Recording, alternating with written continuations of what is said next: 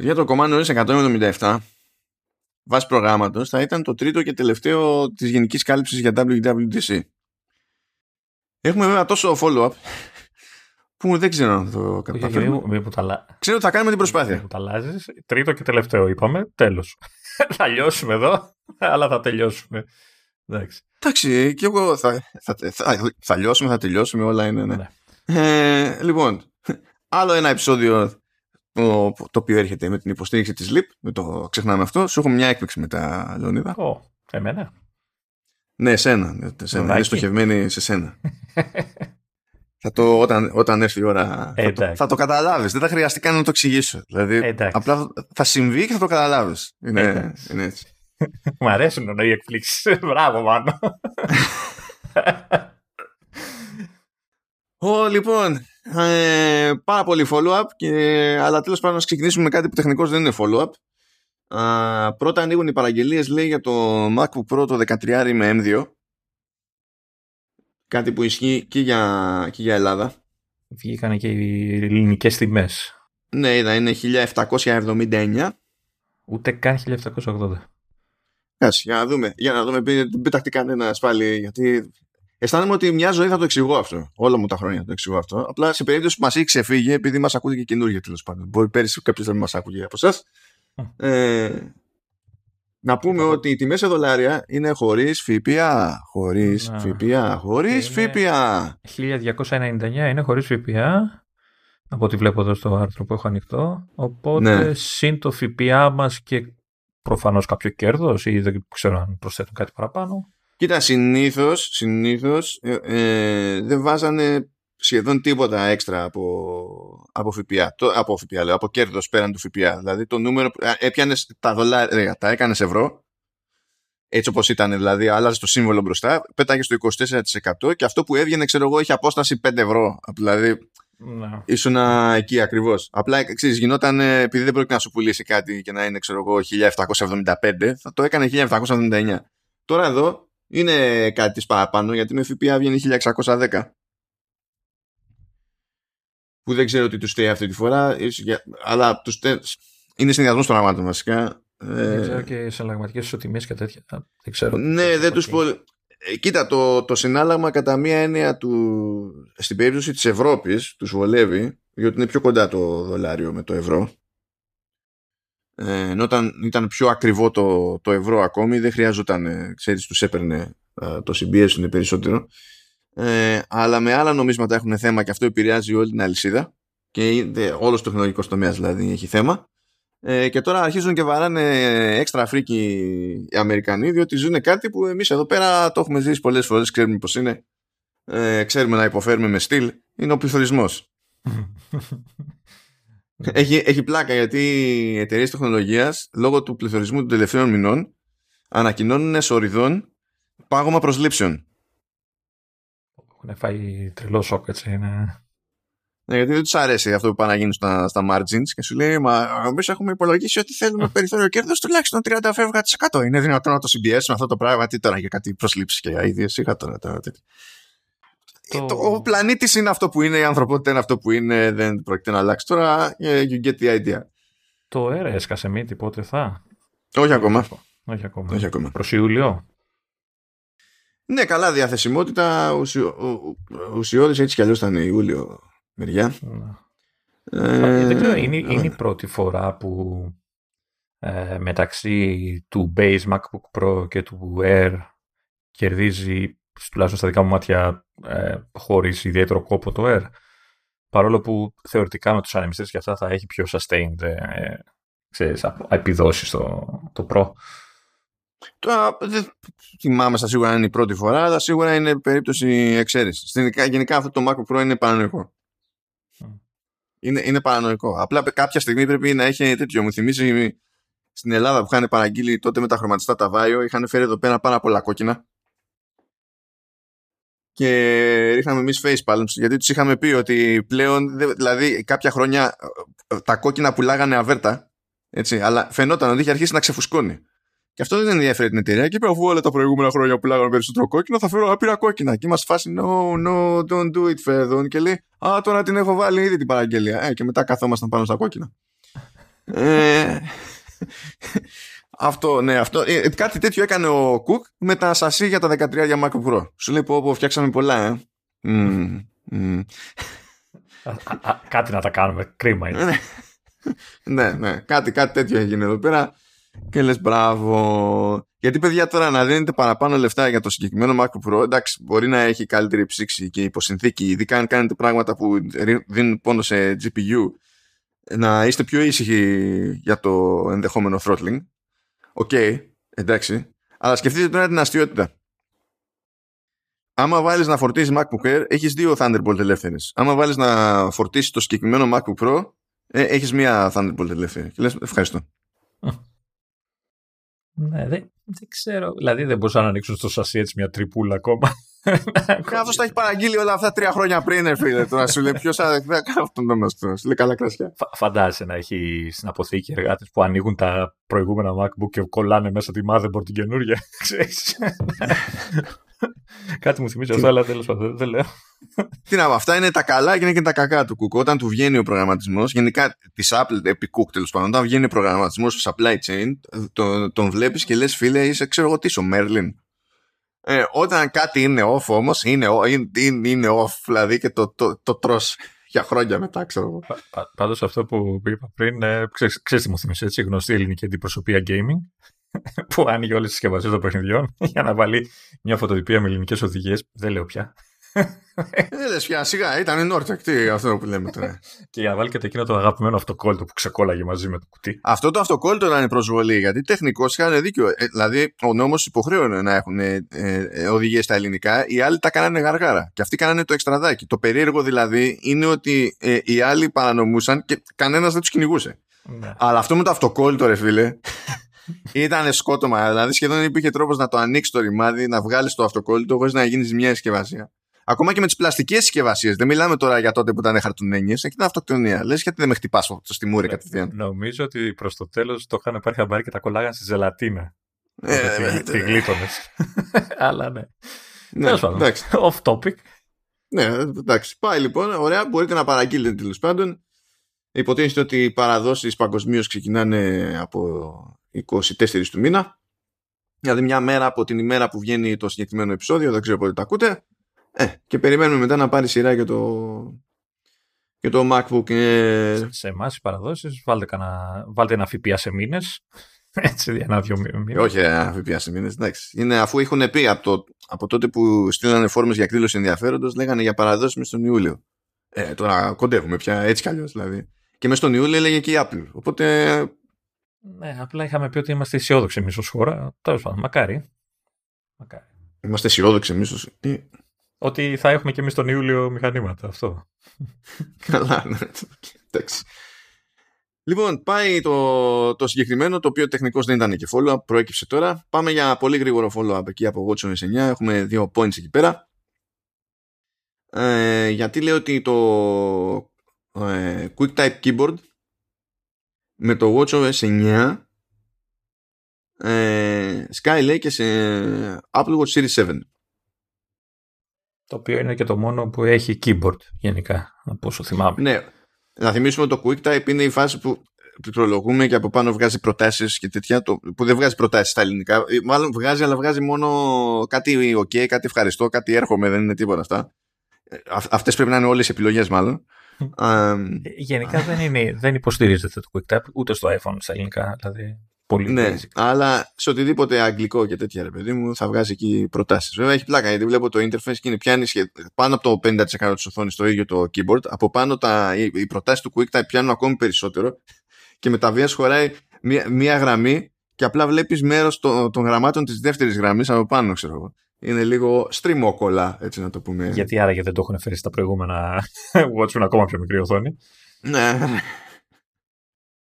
Α, και τι άλλο έχουμε; Έχουμε ότι μέχρι στιγμής ε, σε Apple Watch ε, voice over IP calls είχαμε μόνο μέσω FaceTime audio. Ε, αλλά πλέον πάβει να ισχύει αυτό σε WatchOS 9 διότι θα επεκταθεί αυτό και σε, και σε άλλες εφαρμογές. Ε, ε, υποθέτω είναι κάποιο καινούριο API, κάποιο... Ναι, ναι, ναι. Πολύ, προσπαθεί να γλιτώσει τις μηνύσεις, το ξαναλέω εγώ, με όλα αυτά. Εντάξει τώρα, κοίτα, να σου πω, το, το λέμε εμείς εδώ πέρα κάθε τόσο, αλλά μην το παίρνετε και απόλυτα στο σοβαρά από την άποψη ότι σε κάποιες περιπτώσεις θα ισχύει. Έτσι, ότι το κάνει για να γλιτώσει άλλα. Αλλά αποκλείεται να ισχύει σε όλες τις περιπτώσεις από την άποψη ότι πολλά από αυτά που γίνονται θέλουν αποφάσεις από τόσο νωρίτερα για να είναι έτοιμα φέτος που δεν βγαίνει να πούμε «Α, επειδή πριν από έξι μήνες έγινε το τάδε, γι' αυτό το κάνουν αυτό τώρα». Δεν βγαίνει εγώ, δηλαδή. Εγώ απλά, εγώ δεν το λέω για το ότι ξέρεις, μπαίνουν καινούργια πράγματα και, ε, ξέρεις, και API και τέτοια άλλα, αλλά το ότι έχει αρχίσει και το τονίζει, ρε παιδί μου, ότι το, και, και στα preview, στις σελίδες των λειτουργικών για αυτά, κάθε φορά που μπαίνει μια λειτουργία, όταν υπάρχει API, δίπλα το επόμενο point είναι ότι υπάρχει API. Δηλαδή, κάποτε νομίζω δεν, ε, δεν ένιωθε, δεν, δεν ήθελε ή δεν ξέρω εγώ δεν ενδιαφερόταν να τονίσει. Όχι, εσύ το, τα, τα, τα, τα έκανες. Τα έλεγε, αλλά όχι, εδώ μιλάμε για παντού. Όπου έχει τα το βάζει δηλαδή, ε, ε, ε, η, η, μισή ιστορία σε κάθε WWDC είναι «Γεια σας developers, έχουμε νέα APIs για να κουμπώνετε πάνω σε system services». Ή έχω με καινούργια system services, με καινούργια APIs κτλ. Ναι ρε παιδί μου, αλλά στη, στις παρουσιάσεις στο site που είναι πιο user, ξέρεις, πιο, για πιο normal χρήστες ξέρω εγώ, ε, ξέρεις, και να μην έμπαινε και κανένα API, δεν, είναι, δεν χαλάει ο κόσμος. Λεωνίδα, αυτά εκεί πέρα, αυτά στο, site που έχει όλα τα, όλο το feature set, αυτά δεν είναι για πιο normal χρήστες. Αυτά είναι για να κάνουμε εμείς εκπομπές το καλοκαίρι. Γιατί αφού εγώ θα... Για μας τα βγάζουμε. Ναι, εμείς δεν είμαστε normal. Πάμε παρακάτω. Είμαστε χρήστες Max. Στην καλύτερη. Στην καλύτερη δηλαδή παιχνική.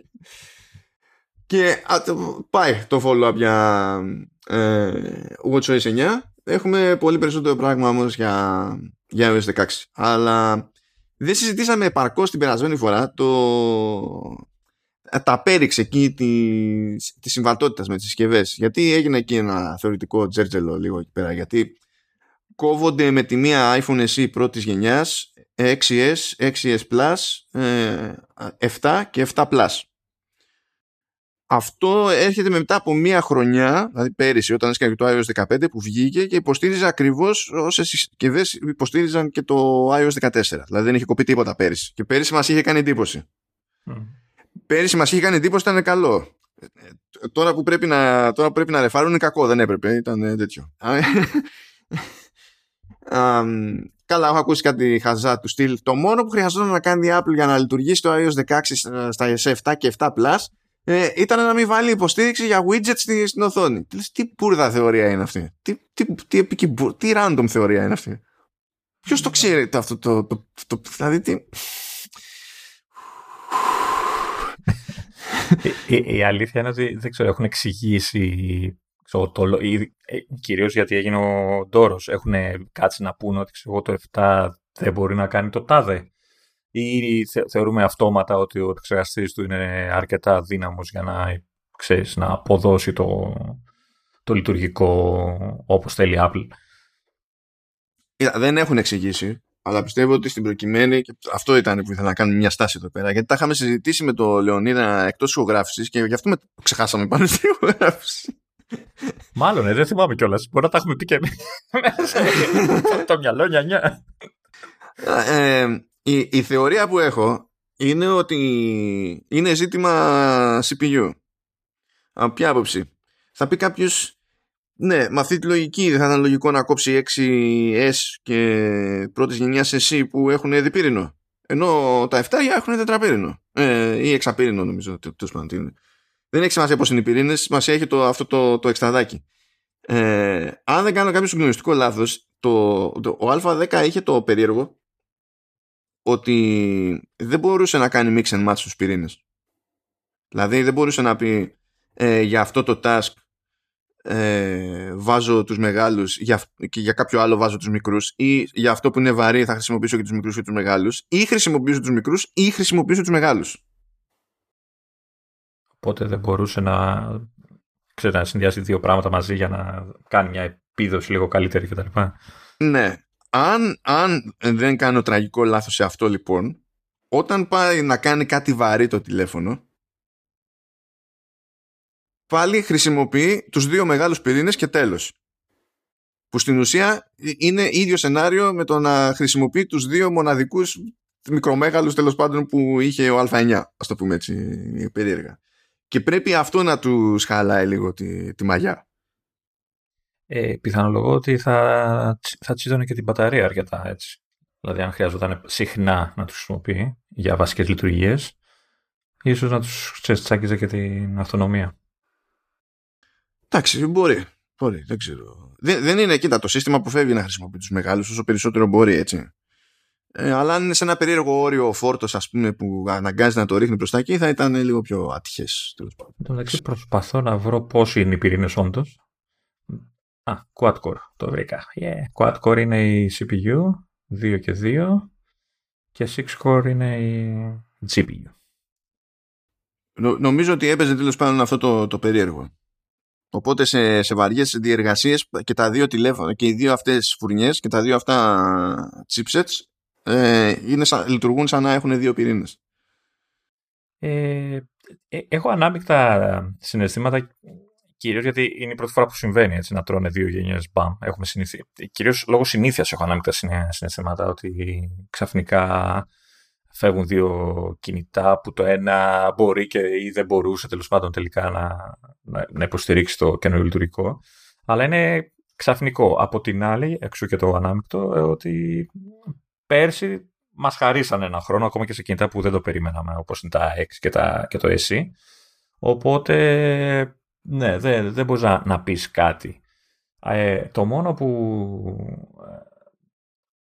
θα μπορούσε να πω είναι αυτό που είχα πει και την προηγούμενη φορά, ότι τρώγοντας τώρα δύο γενιές και ειδικά το 7, ε, αναγκα, αναγκάζεις τους χρήστες ε, που έχουν Apple Watch που παίρνει το Watch S9 να μείνουν στο 8 γιατί το κινητό τους δεν υποστηρίζει την αναβάθμιση οπότε ουσιαστικά χάνουν δύο συσκευές έτσι.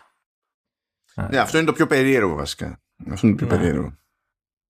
Αυτό, ότι έχεις hardware που, ε, έχεις από τη μία hardware που μπορεί να λειτουργήσει με το άλλο hardware, αλλά πηγαίνει και σπάει τη συμβατότητα το software. Ναι. Ε, αυτό ίσως είναι το πιο έτσι, που πονάει. Ε, το άλλο που πονάει είναι ότι το κινητό μου έχει φτάσει στην τελευταίο στη λίστα και έχω αρχίσει και υδρώνω. Ε, ευτυχώς, ευτυχώς να λέει ο, ο Λεωνίδας έπρεπε να ε, ευχαριστεί ό,τι έχει ιερό αυτή τη στιγμή που δεν είχα πατήσει ρεκ πριν νωρίτερα σήμερα. Έτσι, με τις φλακίες που μου έλεγε. Είναι... ναι. λοιπόν πάμε εκεί πέρα παρακάτω με follow-up για iOS 16 λοιπόν υποτίθεται ότι έρχεται personalization στο Special Audio και θα γίνει αυτό που το έχουμε συναντήσει και σε άλλες περιπτώσεις. Θα χρησιμοποιείτε ε, την κάμερα True Depth την εμπρόστια που έχει και τα πάντα όλα εκεί πέρα και οι περίφερες και οι ιστορίες και τα λοιπά που λειτουργεί για το Face ID για να σκανάρετε τα αυτή σας και το χώρο γύρω μας υποτίθεται. Και υποτίθεται ότι θα φτιάχνετε ένα μοντέλο το νομίζω HRTF λέγεται τέλος πάντων ένα μοντέλο βάσει του οποίου θα προσαρμόζεται το Special Audio. Έτσι λειτουργεί αυτό το πράγμα γενικά και σε άλλους χώρους δηλαδή. Ε, και πάντα ακούγεται αστείο μίσο να σκανάρω το αυτή μου, αλλά υποτίθεται ότι τέλος πάντων δεν είναι να το κάνεις κάθε μέρα. Η οδηγία είναι καθαρίστε το, το κερί από το αυτί σας. Τοποθετήστε το ακουστικό. Δεν σκανάνε τόσο βαθιά, ευτυχώς. Όχι. Το, το σχήμα είναι που ψάχνει. Το σχήμα. Για να, δεν ξέρω μετά το μήπως ε, η κάμερα βγαίνει πιο έξω, ειδικά για αυτό το λόγο, για να καθαρίζει το αυτή κιόλας. Θα, είναι, θα ήταν ό,τι πρέπει για την πώληση μεταχειρισμένων, δεν θα δημιουργήσει κανένα πρόβλημα. ε, okay, λοιπόν, παρακάτω. Ε, αυτό, με αυτό χάρηκα, κάτι είναι. Ε, επί iOS 16 θα μπορούμε να έχουμε haptics στο πληκτρολόγιο ακόμη και αν έχουμε κόψει τα, το, το ηχητικό του πληκτρολογίου. Ενώ τώρα όταν κόβουμε, τα κόβουμε όλα μαζί. Οπότε θα κουπανάει κάθε πλήκτρο που πατάς θα, θα νιώθεις κάποιο χτύπο. Ναι, δηλαδή μπορείς να έχεις feedback στο, να, να το νιώθεις χωρίς να έχεις και τον ήχο. Αυτό, αυτό, αυτό θα το εκτιμήσω. Αυτό θα το εκτιμήσω. Για την ώρα δεν έχω τίποτα από τα δύο, οπότε... Ε, γιατί εννοείς δεν έχεις τίποτα από τα δύο; Δεν, δεν έχω ούτε τον ήχο ούτε το... Δηλαδή, δεν. Ε, γιατί, γι' αυτό, γιατί άμα κόψεις τον ήχο, κόβει και τα άλλο. Οπότε γεια σας. Ε, ναι, ε, εννοείται ότι έχω κόψει τον ήχο, αυτό είναι θέλω να πω. ναι, ναι, ναι. Όχι, αυτά εννοούνται. εννοούνται δεν είναι. εννοούνται. Για τώρα τουλάχιστον εγώ δεν ξέρω Λεωνίδας τι κάνεις σε αυτές τις περιπτώσεις. Όταν αγοράζω κονσόλα και τέτοια και ειδικά από Ιάπωνες, πρώτη κίνηση είναι αφαιρώ τα, τη, τη, μουσική από το μενού. Και τα περισσότερα, αν όχι όλα τα ηχητικά εφέ. Στη μούγκα, δε, δηλαδή, χιλιάδε φορές. Γιατί διαλέγουν κάτι ήχους που μπορείς στη στιγμή να είναι χαριτωμένοι, αν του ακούσει 100 δισεκατομμύρια χιλιάδες φορές, υπάρχει ένα πρόβλημα. Ου, λοιπόν, παρακάτω, παρακάτω. Παπ, παπ. Ε, λοιπόν, λέει επίσης ότι με το iOS 16 έχετε υποστήριξη για ε, εφαρμογές two-factor authentication σε συνδυασμό με το σύστημα για, τα, για password management που έχει έτσι κι αλλιώς το iOS. Το οποίο επίσης είναι, είναι πολύ καλή φάση. Διότι σημαίνει ότι ε, καλά, ούτως ή άλλως έχει υποστήριξη το, το σύστημα για two factor της Apple αλλά αν χρησιμοποιούμε κάποια εφαρμογή όπως είναι το Authy, όπως είναι το Authenticator της Google κτλ και έπρεπε να ανοίγουμε, κλείνουμε ξεχωριστά ιστορίες τώρα αυτά πηγαίνουν και κουμπώνουν πάνω στο σύστημα της Apple Okay, καλό είναι αυτό όντως. Οπότε μπορούμε να χρησιμοποιούμε τον κωδικό που έχουμε αποθηκευμένο στο keychain και να φτάνουμε πιο γρήγορα στο, στο δεύτερο κωδικό που έρχεται για το two factor μέσω εφαρμογής Authenticator τρίτου. Ναι, αυτό θα λύσει. Είναι, είναι από αυτά που όταν τα ακούς λες εντάξει παιδί μου αλλά είναι πράγματα που λύνουν τα χέρια. Δηλαδή, αν δουλεύεις σωστά δηλαδή όλο αυτό το πράγμα. Ναι, θα δουλεύει ναι. λογικά. Είναι, είναι σαν το feature το ξεκλειδώνω το Mac με το ρολόι που έλεγα πάντα ότι εντάξει την μπουρδα είναι αυτό και ξέρεις, τυχαίνει να μην φοράω το ρολόι κάποιες στιγμές και απλά βρίζω την ώρα που είναι να ξεκλειδώσω το Mac έτσι. Α, εντάξει. Ε, ναι, ναι. Λοιπόν, ε, ξεθάβονται λίγο τα settings των AirPods, γιατί όντως θα είναι λίγο κουλά. Ε, ε, πρέπει να πας εκεί στο, στο info, δεν είναι στο εικονιδιάκι, στο Bluetooth. Ε, ναι, πρέπει να πας Bluetooth, να δεις τη λίστα με τις συσκευές, να δεις τα AirPods, να πατήσεις το i και μετά να φτάσει στη ρυθμίση των AirPods. Ε, τώρα απλά βάζει εκεί που μπαίνουμε στην εφαρμογή settings και έχει το πάνω το πλαίσιο που στην ουσία είναι τα του Apple ID και iCloud. Ε, από κάτω ε, έχει κατευθείαν menu item για τα, για τα AirPods και πας εκεί κατευθείαν. Μπράβο Apple. Άτυχε για το πληκτρολόγιο και το mouse αυτό. Ναι, ναι, ναι, δηλαδή δεν ξέρω. Αυτά δηλαδή άμα έχεις πάρει απόφαση για το ένα, απλά πάρει το όλο απόφαση. Γιατί στην ουσία δεν αλλάζει κάτι στο μενού. Δηλαδή, το, οι επιλογές των AirPods, ας πούμε, είναι αυτές που ήταν. Έτσι.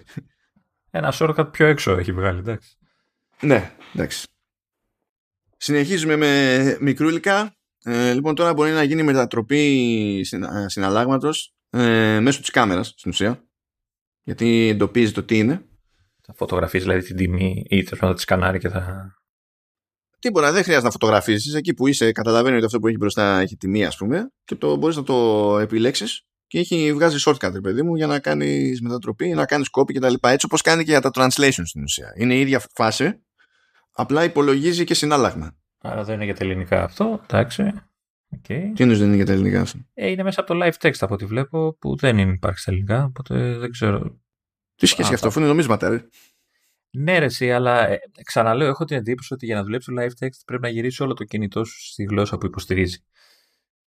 Το ξαναλέω, το είχα πει και την προηγούμενη φορά αυτό, αλλά δεν το είδα. Δεν το κοίταξα να το, να το ελέγξω 100%, αλλά έχω αυτή την εντύπωση. Οπότε, αν το έχεις στα ελληνικά, το κινητό σου, μάλλον δεν παίζει καν το live text. Γι' αυτό θυμάμαι ότι είναι για Siri ο, το περιορισμός. Αυτό είναι ε, όχι, η Siri παίζει ό,τι γλώσσα και να έχεις. Μόνο στο, στο Apple TV δεν παίζει τη συσκευή εννοώ. Α, ναι, ναι, ναι, είναι στο Apple TV, είναι το φοβερό αυτό. Ναι, για κάποιο λόγο. Αλλά έχω την εντύπωση αυτή. Θα το δω, αν το θυμηθώ, θα το δω για να το πούμε την επόμενη Εγώ νομίζω ότι λειτουργεί το live text, απλά λειτουργεί με τις γλώσσες που λειτουργεί. Δεν, αυτά που ανοιχνεύει, τα ανοιχνεύει. Και αυτά που δεν ανοιχνεύει, Μπορείς δεν πρόκειται να ανοιχνεύεις σε γλώσσα. Έχεις iPhone, γύρω το στα ελληνικά, γιατί ξέρω ότι το έχεις στα αγγλικά, και δες αν παίζει το live text. Θα γυρίσω στα ελληνικά. Ωραία. Γιατί; Εγώ θα, θα, θα κλέψω αλλού για να το δω. θα κλέψω αλλού. Α, ναι, είναι και αυτό. Where the gloss language and region Greek είναι η δικιά μας γλώσσα, δεν το θυμάσαι. Ε, μάλλον το πέτυχα γιατί τώρα στην οθόνη λέει καθορισμός γλώσσας στα ελληνικά. Κάτι μου θυμίζει αυτό. Κάτι μου θυμίζει. Λοιπόν, για να πάω εδώ πέρα σε κάτι που να έχει text, μπρος καλό μου παιδί Και λειτουργεί κανονικά το live text. Με ελληνικά; Okay, κάτι λάθος θυμάμαι. Ή το κάνανε τώρα, δεν ξέρω. Θυμάμαι Μα δεν μου, βγάζει, δεν μου βγάζει νόημα να ήταν ποτέ έτσι. Δεν, δεν έχει, είναι, είναι ένα πράγμα, είναι όπως το translation. Δεν σου λέει ε, μη γυρίσεις στα ελληνικά το τηλέφωνο για να μπορείς να χρησιμοποιήσεις το translate app, διότι εσύ μπορεί να θες να κάνεις μετατροπή από γλώσσα σε γλώσσα που να υποστηρίζεται ναι. και δεν το εξαφανίζει όλο. Κάπου το, κάπου το έχω δει. Κάποτε το, το, δοκίμασα αυτή τη λειτουργία και μου είχε, είχε γίνει αυτό το πράγμα. Αλλά μπορεί να, να, ή να το διορθώσανε ή δεν ξέρω εγώ τι. Πάντως δεν μπορεί να είναι τρελός, κάτι θυμάμαι. Καλά, μπορεί να είσαι τρελός, αλλά τέλος πάντων. Ε, ναι, ναι, ναι. Εντάξει, anyway, πάμε παρακάτω. Τώρα το γύρισα στα, στα αγγλικά, την κανονική τη γλώσσα.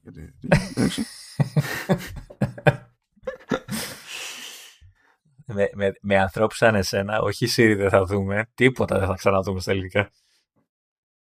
Κοίτα, να πω ότι ε, σε γενικές γραμμές δεν είναι κακό το localization που παίζει ε, στα λειτουργικά της Apple. Απλά το θέμα είναι το εξής. Ε, ε, όταν ξέρεις ότι κάτι είναι στημένο και, και οπτικά για άλλη γλώσσα και φαίνεται αυτό, δηλαδή κάποιες ταμπέλες δεν χωράνε ναι, και, και κάτι τέτοια, ε, με ενοχλεί στο αισθητικό και από τη στιγμή που ξέρεις τη γλώσσα για την οποία γράφτηκαν όλα πρωτίστως για να είναι καμπάνα ε, απλά το, το βάζω εκεί πέρα, χαίρομαι πολύ. Αλλιώς δεν είναι ότι με ενοχλεί η δουλειά που έχει γίνει στο localization, ας πούμε, σε γενικές γραμμές. Δεν σε ενοχλεί γιατί δεν κάνεις ε, γυμναστική με χρόνο και να σου μιλάει το watch και να σου λέει ολοκληρώθηκε ο στόχος ε, ένα ώρα. Έτσι, που επιμένει να το λέει έτσι. Καλά, εκεί στα φωνητικά είναι αναπηρία, σαν το όμικρον προορισμό σας. Εντάξει, ναι. πολύ. Λέω για, το, για text, για θέματα κειμένου ναι. τουλάχιστον. Εντάξει. Α, τώρα πραγματικά αυτό δεν θυμάμαι καν το είχαμε πει για φώτος ότι μπορούμε να κάνουμε undo και redo photo edits. Καλά, undo Κά... είχε. Κά... Κάτι είχαμε πει νομίζω. Okay, anyway. Επίσης reminder στην περίπτωση που έχουμε κάποιο, κάποια λίστα που είναι shared ε, πλέον όταν κάποιος ολοκληρώνει κάτι ειδοποιούνται και οι υπόλοιποι που είναι στην ίδια λίστα έτσι όχι; Επιτέλους δηλαδή ε, πού να το σκεφτούν αυτό την πρώτη φορά. Ε, δηλαδή, ε, βάλε άλλη μια λειτουργία από αυτές που έπρεπε να είναι στην αρχή, από την αρχή. Έτσι δηλαδή. Α, λοιπόν, ε, και επίσης για αυτή την αλλαγή που λέγαμε για το Spotlight που πλέον υπάρχει ως κουπί ε, στο, σε home screen, βλέπεις και στο screen αυτό που σου έλεγα. Ναι, ναι, ναι. Ναι. Ότι τέλος πάντων, αν κάποιος δεν το γουστάρει έτσι, ε, επειδή μπορεί στην τελική να έχει συνηθίσει αυτό που έχουμε συνηθίσει και εμείς κάνουμε drag προς τα κάτω, μπορεί να το απενεργοποιήσει ώστε να βλέπει πάλι μόνο τις τελείες από τα, home, από τα home screens που έχει ας πούμε για τις σελίδες που έχει. Ακόμα περισσότερα ψηλά για iOS κυρίως. Λοιπόν εντάξει έχουν αλλάξει λίγο το UI του FaceTime για να είναι λέει, πλήρως διαφανές πλέον ε, κατά τα άλλα είναι μία ή άλλη γιατί έχουν αφήσει πλήκτρα και τέτοια αν και νομίζω πρέπει να είναι καινούργιο το πλήκτρο που είναι για τα messages γιατί είχε για ηχείο μικρόφωνο και βίντεο και share screen, αλλά τώρα έχουν βάλει και για μέσα τη. Επειδή μπορείς να κάνεις jump από το ένα στο άλλο πλέον. Και λέει ότι είναι και πιο μεγάλα υποτίθεται κονίδια. Ε, το δούμε αυτό στην πράξη. Ε, σε iMessage λέει όταν τέλος πάντων πάει να προτείνει, πάμε να κάνουμε κάποιο mention και γράφουμε κάποιο όνομα κτλ. Αν υπάρχει contact για το με τέτοιο όνομα τέλος πάντων βγαίνει από κάτω στις προτάσεις. Φαντάζομαι αυτό είναι, θα είναι κλασικά στα, σε, στα όχι ελληνικά. Πάμε έτσι. Ε, βασικά, από ό,τι καταλαβαίνω εγώ είναι ότι θα βγάζει κονιδιάκι δίπλα στο contact. Το profile picture του δηλαδή. Όχι, όχι δεν, όχι, δεν είναι αυτό. Γιατί, κοίτα, έχει εδώ ένα παράδειγμα που λέει Joe. Έτσι. Και από κάτω δείχνει το contact με το profile picture που λέει Joe. Το ζήτημα δεν είναι να βγάλει το profile picture. Το ζήτημα είναι ότι βγάζεις προτάσεις εκεί πέρα πάνω από τα πλήκτρα. Βγάζει contacts που είναι Joe αν έχεις πολλαπλούς Τζο, θα σου προτείνει τους διαφορετικούς Τζο για να διαλέξεις το σωστό. Για να κάνεις mention. Απλά, απλά διαβάζω τον τίτλο του άρθρου, γι' αυτό το λέω. ότι πλέον περιλαμβάνει εικόνες. Προφανώς έβγαζε χωρίς τις εικόνες την ίδια πρόταση. Δεν, δεν έχω κάνει και κανέναν mention για να δω πώς γινόταν. Ναι. Μπορεί και αυτό. Ξέρω, ναι. Μπερδεύτηκα μόνος μου. δεν πειράζει. Δεν πειράζει.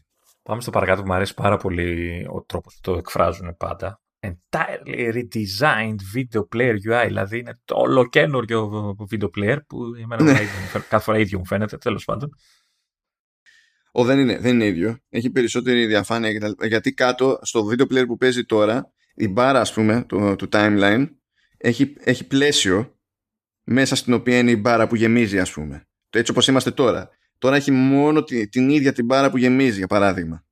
Λέμε το έτσι. Και ε, επίσης τα εικονιδιάκια αυτά ήταν μέσα στο πλαίσιο που είχαμε πριν. Εντάξει, δεν, δεν είναι ότι έχει αλλάξει τίποτα ιδιαίτερο, απλά τέλος πάντων είναι άλλο design. Όχι, μην το λες έτσι. Entirely redesigned λέει. Οπότε θα, θα βάζεις βίντεο και θα τα βλέπεις ανάποδα, ξέρω εγώ. Αλλάξαμε λίγο τις γωνίες στο, στο τριγωνάκι του play και τέτοια. Είναι όλα entirely designed. Ναι. Εκεί που έχει παίξει αλλαγή είναι στην εφαρμογή messages. Mm. Ε, ειδικά ως προς τα voice messages. Τώρα πλέον εκεί πέρα που έχουμε το, το πλαίσιο κειμένου ε, στα δεξιά υπάρχει πλήκτρο για dictation αλλά αν θέλουμε να στείλουμε ηχητικό μήνυμα, αυτό το ηχητικό μήνυμα πλέον εμφανίζεται ε, στην από κάτω μπάρα που έχει υποτίθεται τα, τα message apps. Ενώ προηγουμένως μπορούσαμε να κρατήσουμε πατημένο το, το, το button που είχε στα δεξιά, στο δεξί άκρο του, του πλαισίου για το κείμενο και τότε ξεκινούσε η ηχογράφηση και κάναμε swipe up και το στέλναμε. Έχω την εντύπωση ότι θα μπερδεύει το κόσμο στην αρχή γιατί το εικονιδιάκι που πλέον είναι dictation είναι ίδιο με το εικονιδιάκι που ήταν πριν ε, voice message ας πούμε και δεν ξέρω μπορεί να το αλλάξει κάπως ώστε να υποδεικνύει τη νέα λειτουργία του. Ε, ναι, δεν ξέρω, βασικά δεν ξέρω αυτό που με κάνει ένα πιο περίεργο τώρα για την όλη φάση είναι το σκεπτικό πίσω από τη λογική αυτή. Δηλαδή τώρα όσο έχει το πράγμα ας πούμε το να στείλεις ε, με αυτές τις αλλαγές φαίνεται ότι ε, θέλει ενδεχομένως ένα βήμα παραπάνω ανάλογα με το αν έχει διαλέξει κάποιος να είναι πάντα ορατή η μπάρα ή όχι με τις εφαρμογές. Ε, τώρα εντάξει μπορείς να είσαι πιο σίγουρος τι κάνεις γιατί σου βγάζει ένα τεράστιο κουμπί ξέρω εγώ εκεί πέρα και σου λέει tap ή hold to record ενώ πριν καμιά φορά μπορούσες λίγο και από κατά λάθος να ξεκινήσεις ναι, ε, ναι. ηχητικό μήνυμα και να το γράψεις. Που εντάξει, μετά για να το στείλεις και έτσι έπρεπε να κάνεις και δεύτερο λάθος με swipe up. Okay, αλλά μου έχει τύχει εμένα κάποιες φορές. Ξέρω ότι έχει τύχει και σε άλλους, δεν ξέρω αν έχει τύχει και σε σένα. Δεν ξέρω πόσο συχνό είναι το φαινόμενο τέλος πάντων. Καμιά φορά να πατάς το send λίγο παραπάνω και να τη βλέπει το σύστημα. Ενώ εδώ θα γλιτώνεις αυτό το, α το πούμε, λάθο. Πάλι θα πει κάποιο δεν μπορεί να απαντήσει κατά λάθο το dictation που είναι στο ίδιο σημείο. Ναι, αλλά τουλάχιστον σε εκείνη την περίπτωση είναι το dictation που το αποτέλεσμα τη όλη διαδικασία θα είναι και πάλι text. Ναι. Το οποίο φαντάζομαι ότι θα είναι δύσκολο να κάνει μετά δεύτερο λάθο ε, από μια στιγμή στην άλλη και να το στείλει και εκείνο κατά λάθο. Αλλά θα δούμε, ξέρω εγώ. Όχι, απλά όσοι, όσοι τα χρησιμοποιούν συχνά, θα, στην αρχή λίγο θα θέλουν μια, ξέρω, να το συνηθίσουν ότι είναι την ανταλλαγή των λειτουργιών, έτσι, την, ε, πώς το λένε, το, την αντικατάσταση της μίας με την άλλη τέλος πάντων, γιατί έχουν μάθει το dictation να είναι να ξεζανείς πληκτρολόγιο και να πατάς το κάτω μικροφωνάκι. Εγώ, βέβαια, που είμαι ανάποδος άνθρωπος, πάντα είχα την εντύπωση ότι το μικροφωνάκι πάνω στο πλαίσιο του, του μηνύματος ήταν το dictation. Πάντα έτσι το είχα στο μυαλό μου, πάντα το πάταγα, πάντα έγραφα σαν ηλίθιος κάποιο μήνυμα, το έζηνα τελευταία στιγμή. Οπότε... Άκου όμως αυτό. Άκου όμως αυτό. Όταν σου σκάει μήνυμα ηχητικό, θα μπορείς να κάνεις skim και να πηγαίνεις σε όποιο σημείο θέλεις. Oh. Ενώ πριν η μόνη σου επιλογή ήταν να τα ακούσεις ολόκληρο. Και αν το σταματούσες στη μέση και ήθελες να συνεχίσεις, ε, το ξανά άκουγες ολόκληρο. Oh. Είναι από τις λειτουργίες της ε, σπάνια, αυτές τις δύσκολες που έπρεπε να το σκεφτούν πολύ, πολλά χρόνια. Ναι, ναι δεν πάει ανθρώπου νους και τέτοια. είναι Όπως διάβαζα σήμερα, δεν ξέρω αν το είδα το άρθρο με τον τυπά που συμμετείχε στην ομάδα σχεδίασης και δεν ξέρω τι του πρώτου iPhone και προσπαθούσε να εξηγήσει γιατί δεν είχαν βάλει copy-paste. Και η απάντηση ήταν «Ε, δεν προλαβαίναμε. δηλαδή, ε, απλά δεν είχαμε χρόνο. Καλά, το πρώτο iPhone έχει και πλάκα, διότι αν το σκεφτείς σαν, σαν ε, ενιαίο προϊόν, άλλες πιο αγνές εποχές, νομίζω ε, το στήσανε και το φτιάξανε, και, δηλαδή και software και hardware και τέτοια, σε λιγότερο από ένα έτος. Ναι. Οπότε εκεί το πιστεύω ότι δεν προλαβαίνανε. γιατί ήταν και στη φάση που αυτοί φτιάχναν το hardware, δεν βλέπανε το software, δεν τους άφηνε κανένας. Αυτοί βλέπανε το software, δεν βλέπανε το hardware, δεν τους άφηνε κανένας. Ήταν όλο λίγο random το, το πράγμα. Uh, anyway, ε, εξτραδάκι επίσης privacy access history. Ε, πηγαίνουμε από το control center λέει και εφόσον σχετικά πρόσφατα έχουν χρησιμοποιήσει κάποιες εφαρμογές, κάποια services όπως είναι κάμερα, ξέρω εγώ, location και μικρόφωνα κτλ. Ε, μας τις δείχνει. Ενώ συνήθως δείχνει ποια, ε, ποια χρησιμοποιεί εκείνη την ώρα κάτι τέτοιο ε, ή ποια είναι η τελευταία που χρησιμοποίησε κάτι. Τώρα εδώ πέρα βλέπω ότι έχει τουλάχιστον δύο επιλογές. Δεν ξέρω αν αυτό σημαίνει ότι αυτό είναι το όριο, αλλά ή αν δείχνει για κάθε είδος service ποια ήταν η τελευταία εφαρμογή που το χρησιμοποίησε. Έχω, έχω την εντύπωση ότι είναι ουσιαστικά ένα shortcut για να εμφανίσει πιο μπροστά και πιο εύκολα ε, όλα αυτά που έδειχνε στα, στο location services στα settings που κάθε εφαρμογή που κάποιο service πάνω είχε ξέρεις, δίπλα ένα βελάκι, ένα κάτι ότι το έχει χρησιμοποιήσει θυμάσαι που ήταν ε, mauve ε, με περίγραμμα ή γκρι που σου δείχνει ότι ποια είχε χρησιμοποιήσει τι, την τοποθεσία κυρίως τώρα βλέπω ότι το κάνει και για τα υπόλοιπα Οπότε θετικό, θετική αλλαγή αυτή. Θετικό, θετικό, ισχύει. Πάμε παρακάτω. Λοιπόν, μπορούμε λέει, να μεταφέρουμε eSIM από, με, μεταξύ iPhone μέσω Bluetooth. Good stuff. Good stuff. Δεδομένου ότι πάτε ε, να γίνει εξτραδάκι ακόμη με η SIM στην, στην Ελλάδα. Ακόμη το παλεύουμε, αλλά νομίζω. Δεν θυμάμαι αν και οι τρεις πάροχοι είναι OK με eSIM. Παίζει να είναι και οι τρεις πλέον. Έχω, νομίζω, νομίζω ότι και για τους τρεις δεν ξέρω, αλλά ξέρω ότι υπάρχουν υπάρχοι που, που έχουν η SIM. Δηλαδή έχω, έχω δει άνθρωπους που έχουν δε, ξέρεις, δεύτερη SIM μέσα στο κινητό τους. Οπότε ίσως εφόσον άμα έχουν πιάσει και οι τρεις παρόχοι, μπορεί να δούμε επόμενα iPhone και τέτοια να μην έρχονται καν οι εκδόσεις που παίρνουν καρτούλα μέσα. Ναι, είναι τελείως. Ε... Δεν ξέρω αυτό. Ναι, δεν ξέρω αν υπάρχει τρόπος να μεταφέρεις την φυσική κάρτα σε eSIM. Δηλαδή κάποιος ναι, ναι. έχει ήδη ξέρεις, από παλιά συσκευή την κάρτα Ναι, γίνεται. γίνεται. Α, εντάξει, okay. Και δεν χρειάζεται καν να κάνεις και τέτοια καλαμανούρα. Ε, Μερικές φορές γίνεται και από την εφαρμογή του παρόχου. Δηλαδή μπορεί να κάνει την τράμπα. Οπότε γίνεται και αυτό. Ε... Άντε και στο watch. Ναι. Ακόμα περισσότερα ψηλά Λοιπόν, ε, διαχείριση λέει των known Wi-Fi networks. Μπορούμε να πάμε στην κατηγορία, στο μενού Wi-Fi που υπάρχει έτσι κι αλλιώς τέλος πάντων, να κάνουμε authenticate με, ε, με touch, ID, ε, touch ID, Face ID και σε περίπτωση που θέλουμε στην ουσία να διαγράψουμε no networks ώστε να μην συνδέεται αυτόματα, να μην κάνει staff κτλ. Το κάνουμε από εκεί πέρα. Αλλαγή layout λέει στο, στη σελίδα των iCloud settings στην εφαρμογή settings. Εντάξει, νομίζω ασχέτως του, του layout που είναι οργανωμένα τέλος πάντων λίγο αλλιώς τα, τα πράγματα και έχει ξεχωριστή κατηγορία ας πούμε, για, το, για τα του iCloud Plus π.χ. και τέτοια πράγματα νομίζω ότι ενδεχομένως το πιο σημαντικό είναι ότι στις διάφορες λειτουργίες που βασίζονται στο iCloud ε, υπάρχει πλέον και μια μικρή παράγραφος που εξηγεί τι, τι ρόλο βαράει η λειτουργία αυτή. Ναι. Γενικά αυτό καλό είναι να το, το κάνουν, ε. Ναι. Καλό να το να βάλουν κι άλλα. Ναι, ναι, ναι, ναι, ναι. Προχωράνε, προχωράνε. Καλά, νέο εικονίδιο λέει για AirPods στο, στο Control Center και στο Now Playing, εντάξει, και ένα εικονίδιο είναι. Ε, υπάρχει ένα νέο, μια νέα ειδοποίηση για την περίπτωση που τέλος πάντων έχει διακοπεί η, προσωρινά η φόρτιση της συσκευής. Ε, και για να καλύπτει στην ουσία είναι μήνυμα για την περίπτωση που έχει διακοπεί ε, εφόσον ε, έχει πολύ ψηλή θερμοκρασία το τηλέφωνο. Δεν λέμε για την ειδοποίηση στην κλασική ότι το κρατάμε στο 80% και θα το ισιώσουμε τάδε ώρα με βάση το πρόγραμμα που έχετε συνήθως με στην ημέρα σας κτλ. Τώρα έχει ξεχωριστή ειδοποίηση και γι' αυτό. Λειτουργία που δεν μου έχει δουλέψει ποτέ. Πιο πολλά. Με το, με το 80%. Γιατί δεν σου δουλέψει ποτέ; Να μου δουλεύει συνέχεια το έχω ενεργό, αλλά δεν έχω δει ποτέ να σταματάει, ξέρεις, και να... Δεν. δεν. Τέλος πάντων.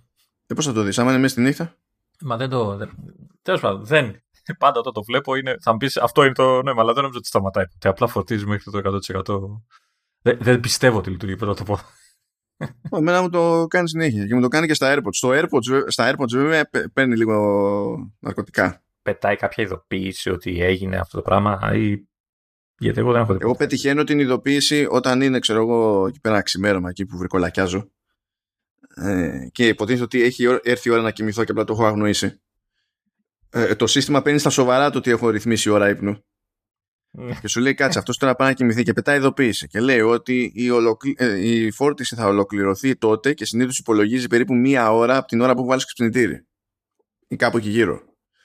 Και λέει τότε τα τάδε ώρα θα έχει ολοκληρωθεί θα, θα φροντίσουμε να ολοκληρωθεί η φόρτιση.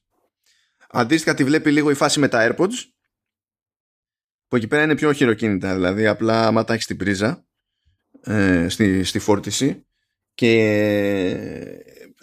τέλος πάντων έχει αποφασίσει το σύστημα ότι θα το κρατήσει στο 80% πρέπει ξέρεις, να κάνεις το κλικ κλικ για να δεις τέλος πάντων ότι είναι στο 80% μπορεί να είναι γεμάτη ε, μπορεί να είναι 80% τα ακουστικά, μπορεί να είναι 80% η μπαταρία της θήκης, μπορεί να είναι 80% και τα δύο. Αλλά το πιο αστείο είναι το να έχει φάει σήμα το σύστημα και να έχει φορτίσει 100% το ένα ακουστικό και 80% το άλλο.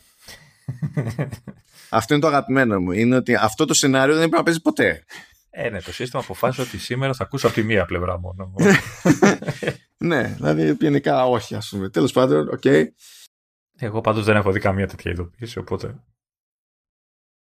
Τι να σου πω, εμένα μου λειτουργεί κανονικότατα και δεν μου έχει δημιουργήσει σχεδόν ποτέ πρόβλημα παρά μόνο αν έχει αλλάξει απότομα το πρόγραμμα το τυπικό μου μες στην ημέρα. Ναι. Γιατί ναι, ακόμη και εγώ στα μάτια της συσκευής μου έχω σχετικά τυπικό πρόγραμμα το οποίο καταλήγει να, να έχει μια αξιοπιστία. Για να καταλάβετε πόσο έξυπνο είναι το σύστημα. Α, λοιπόν, τι άλλο έχουμε εδώ πέρα. Τέλος πάντων, ανασχεδιασμός του, των επιλογών για text edit, τέλος πάντων, σε notes και τα συναφή. Ε, θέλω να το δω αυτό. Τι εννοεί ο ποιητής. Ε, επίσης θέλω κάποτε να αρχίσει να λειτουργεί με τον ίδιο τρόπο το paste link. ναι. ναι και στο, στο να φτιάχνω hyperlink αυτά. Τώρα το ότι έχει αλλάξει λίγο το μενού και άμα έχει περισσότερες επιλογές πώς κάνεις scroll, όχι θέλω να λειτουργεί το link. Το... Anyway, επίσης σκάει το Quick Note σε iPhone που ήταν τρύπα περσινή αυτή. Υπήρχε σε iPad, υπήρχε σε Mac, δεν υπήρχε σε iPhone. Το οποίο όμως δεν ξέρω πόσο quick είναι έτσι όπως το λένε ότι θα γίνεται. Ε, δεν έχει κάποιο gesture. Έτσι είναι μέσα από το share sheet. Ε, ναι, πώς θα το είχε πιάσει το τηλέφωνο. Απλά το ρεζουμέ εκεί πέρα είναι ότι μπορείς να κάνεις highlight, να έχεις coach και τα λοιπά και θυμάται και σε ποιο σημείο της σελίδας είναι και αν ανοίξεις από εκεί το link στο quick note ανοίγει την ίδια σελίδα στο σημείο που ήταν με highlight αυτό που είχες κάνει quote και τα λοιπά. Αυτή είναι... Γενικά αν δείτε το quick note, οπότε ανοίξετε και φτιάξετε κάποιο quick note, πηγαίνει σε δικό του group στην εφαρμογή notes. Και η λογική είναι ότι αυτό μετά θα το πάρεις από εκεί και θα καταλήξεις κάπου αλλού. Ναι. Είναι, είναι, είναι σαν κουβάς, είναι σαν inbox. Ε, τουλάχιστον έτσι όπως έχει σχεδιαστεί το quick note σαν φάση, είναι κάτι σαν inbox. Πετάω κάτι στα γρήγορα και μετά θα το πάρω και θα το κάνω, θα το δουλέψω όπως είναι να το δουλέψω. Ε, αλλά ναι, anyway. Ε, επίσης, αν κάποιος χρησιμοποιεί το widget για contacts, λέει ότι στην περίπτωση που εμφανίζεται ένα contact του οποίου υπάρχει και μήνυμα αδιάβαστο. υπάρχει ένδειξη πλέον ότι έχετε αδιάβαστο μήνυμα το συγκεκριμένο contact. Εντάξει, τώρα ποιο θα κοιτάξει το widget για να το διαπιστώσει αυτό. Παρόν, παρόν. Εγώ το χρησιμοποιώ. Ναι, αλλά θα σε νοιάζει να, το, να παίρνεις χαμπάρι από εκεί αν έχεις αδιάβαστο από τον τάδε, ας πούμε. Το έχω φάτσα κάρτα, οπότε γιατί όχι να μην ξέρω ότι. Από το να χρειάζεται να ανοίγω το, τα message για να δω ποιος μου στείλει τι, γιατί έχω χάσει την ειδοποίηση, ξέρω κτλ. Mm. Γιατί να μην το βλέπω μπαμ. Καλό είναι να υπάρχει. Δεν είπα εγώ ότι είναι κάτι απαραίτητο, αλλά καλό είναι. Επίσης, νομίζω σε έχω και σένα μέσα σε αυτό το widget, οπότε πρόσχετη λες και θα σε βγάλω, έτσι. Αυτή ήταν η επόμενη μου ερώτηση. Δεν χρειάζεται να την κάνω τελικά. Νομίζω ότι σε έχω περίμενα να το. Αχ, δεν φτάνω το τηλέφωνο, είναι μακριά. Δεν φτάνει στο τηλέφωνο. Κάτσε να σε έχω. Σε, έχω ναι, σε έχω πάνω Σε έχω και σε έχω και καρφιτσωμένο και στα μηνύματα για να ξέρεις τι φίλο έχεις. Καλά, στα μηνύματα σε έχω και εγώ pinned. Αλλά το widget το αυτό κατά τα άλλα δεν το χρησιμοποιώ, οπότε δεν... Ε, εμένα με έχει βολέψει. Okay. Καμία αντίρρηση. Uh, λοιπόν, μιας και είπαμε widgets, να πούμε ποια widgets ε, θα μπορούμε να βάλουμε σε lock screen τουλάχιστον στην αρχή, σε iOS 16, που είναι του συστήματος και έχουμε από το calendar που είναι day of the week, date, month και next event. Έχουμε από clock που είναι city time zone και next alarm. Fitness, activity, activity stats και υπολογίζει, τι δείχνει εδώ, move calories, exercise minutes και stand hours. reminders due today, stocks, το αγαπημένο μας stocks, single stock with up-down symbol, μπράβο. Ε, και weather που εδώ χαμός, moon events, sun events, conditions, location, rain, air quality, UV index, wind, να, να, είχαμε, να λέγαμε. Ε, αυτό το πράγμα με, τα, με το καινούριο home screen θα είναι και στα δικά μου, στο δικό μου, έτσι, δεν είναι κάποιο περίεργο που το κόβουν. Το πιο τι; Το, όλο αυτό το home screen και το, το, το lock screen μάλλον με τα widget θα παίζει και στο δικό μου. Δεν θυμάμαι να έχει κάποια... Ναι, κάποιο... ναι, ναι. Ωραία, γιατί μου αρέσουν κανένα δυο που έχει να τα βάλω. Uh, επίσης καλά έχει για μπαταρίες και τα λοιπά για να είναι... Όλα αυτά είναι widgets που στην ουσία πάνω κάτω υπήρχαν απλά ήταν widgets για home screens ενώ τώρα υποτίθεται ότι μπαίνουν σε lock screen και είναι έχουν άλλο, άλλη αισθητική για να είναι πρόχειρα κτλ. Έτσι. Αυτό, αυτό με την μπαταρία έχω την εντύπωση ότι θα βολέψει όσους έχουν συσκευή με Face ID. Έτσι. Δεν θα χρειάζεται να κάνουν swipe down για να δουν ξέρεις, το ποσοστό της μπαταρίας. Γιατί αν θυμάμαι καλά δεν φαίνεται κατευθείαν εκεί στο εικονιδιάκι όπως φαίνονταν στα παλιά τηλέφωνα. Ναι, αλλά δεν πρόκειται να το χρησιμοποιήσω εγώ να σου πω αλήθεια αυτό. Μου φαίνεται είσαι αρνητικά διατεθειμένος. Όχι, απλά είναι στη, είναι στη φάση που με αυτό το τηλέφωνο που είναι γαϊδούρι συνήθως δεν έχω λόγο να, να αγχώνομαι για τι γίνεται με την μπαταρία. Ναι, αλλά σε αυτό το battery έχει όπως έχει το widget και το, και το ρολόι που έχω εγώ, ας πούμε, δεν θα με χάλαγε να το βλέπω εκεί να τα έχω συγκεντρωμένα. Όπως θα ήθελα, όπως έχω ξαναπεί, να έχει και τις υπόλοιπες συσκευές μου εκεί, αλλά δεν τις έχει όλες. Ναι, εντάξει, okay. Όχι, δεν σου λέω, αν είχα άλλο μοντέλο, αν είχα άλλο τηλέφωνο, mm. θα με ένοιαζε περισσότερο. Επειδή έχω αυτό που είναι τέρας, που ακόμα τώρα που έχει περάσει και ο καιρός κοντεύει να κλείσει, εντάξει, είναι στο 1,5 χρόνο κάπου εκεί Ε, και η μπαταρία, ξέρω εγώ, την έχω σκίσει. Έχει πάει στο 89%, battery health κάτι 89-88% κτλ. Που αυτό στο προηγούμενο μου τηλέφωνο ήταν καταστροφή. Εδώ πέρα καταλαβαίνω ότι υπάρχει διαφορά, αλλά η διαφορά σε πρακτικούς όρους είναι, είναι, είναι γελία. Δηλαδή δεν είχες άγχος πριν, δεν έχεις άγχος του τώρα. Ναι. Οπότε έχω ξεφύγει από αυτό και χαίρομαι που έχω ξεφύγει από αυτό γιατί ήταν μαρτύριο πιο πριν. Ε, anyway, α, έχει και πράγματα από home, εντάξει, μπορούμε να βάλουμε ενδείξεις τέλος πάντων για το τι είναι αναμένο, τι δεν είναι αναμένο κτλ. Καλά news που μας απασχολεί εδώ πέρα, reminders και τα συναφή και προφανώς θα έρθουν και άλλα widgets έτσι, γιατί αυτά είναι, τώρα είναι από Apple μεριά. Ε, άλλο φαντασμαγορικό, Χριστέ μου, κάτω να ισχύει όσο γίνεται και περισσότερο.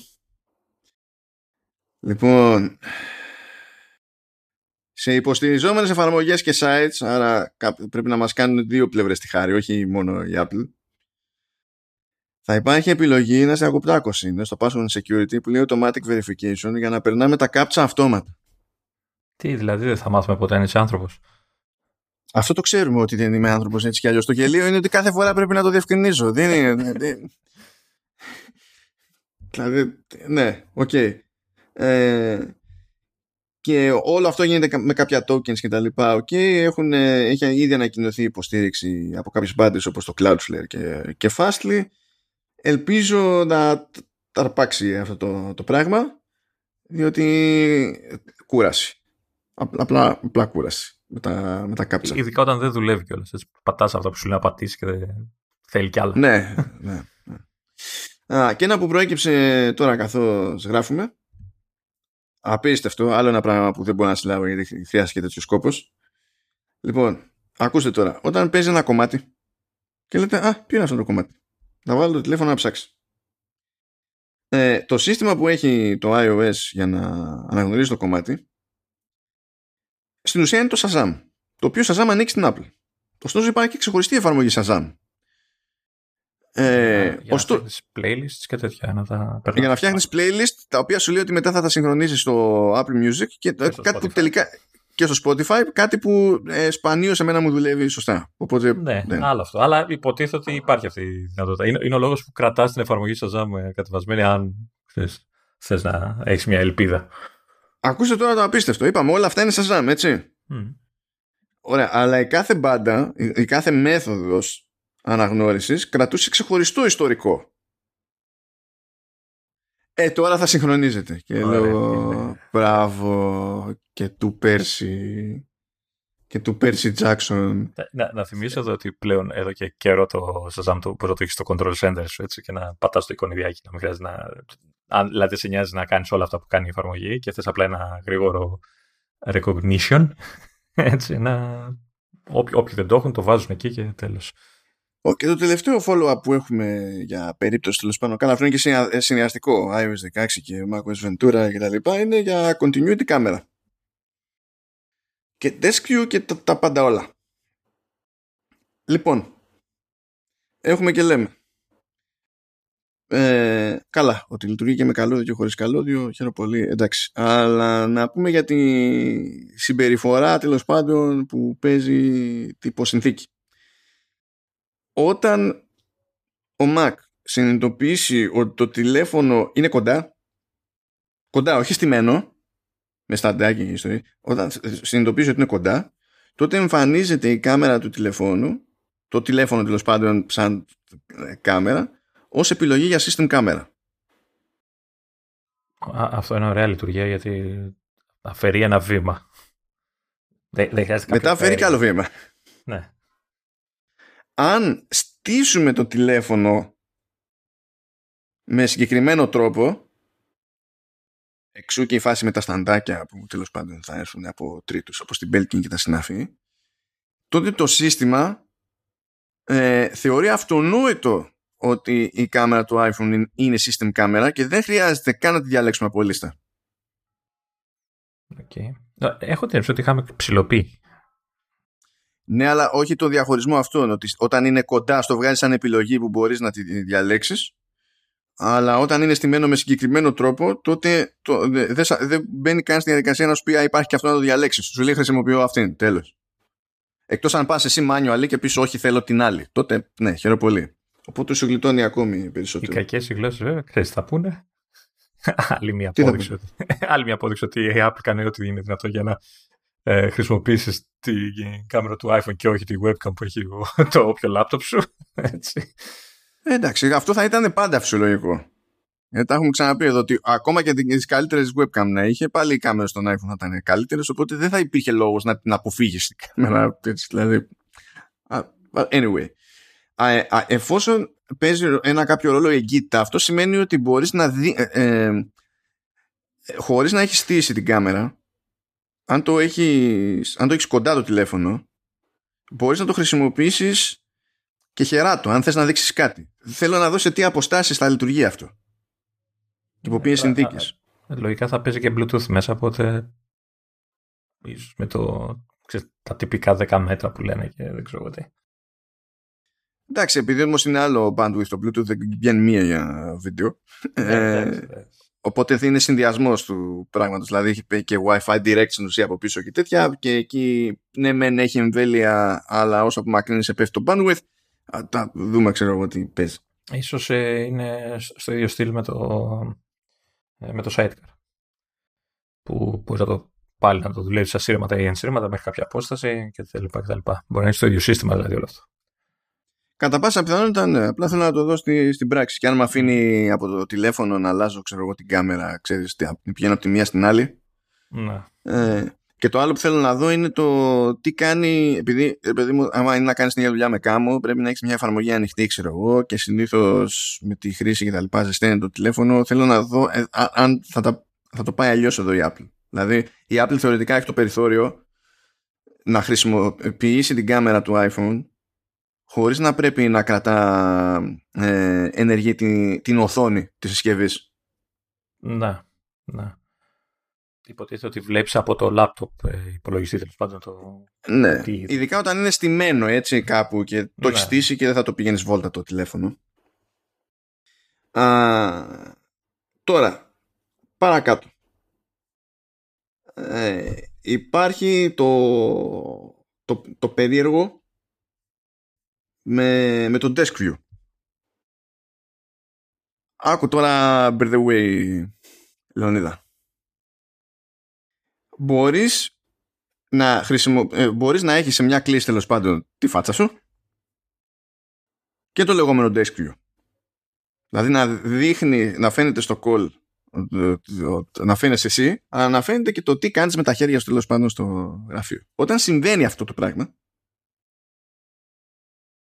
ε, οπωσδήποτε για το desk view χρησιμοποιείται ο υπερευρυγόνιος και γίνεται μετά εκεί πέρα το computational photography του, του σύμπαντος για να ισιώσουν τα πάντα όλα και, και τα κροπαριστούν. Και, Κάτι μου λέει βέβαια ότι δεν θα είναι τέλειο αυτό το πράγμα έτσι.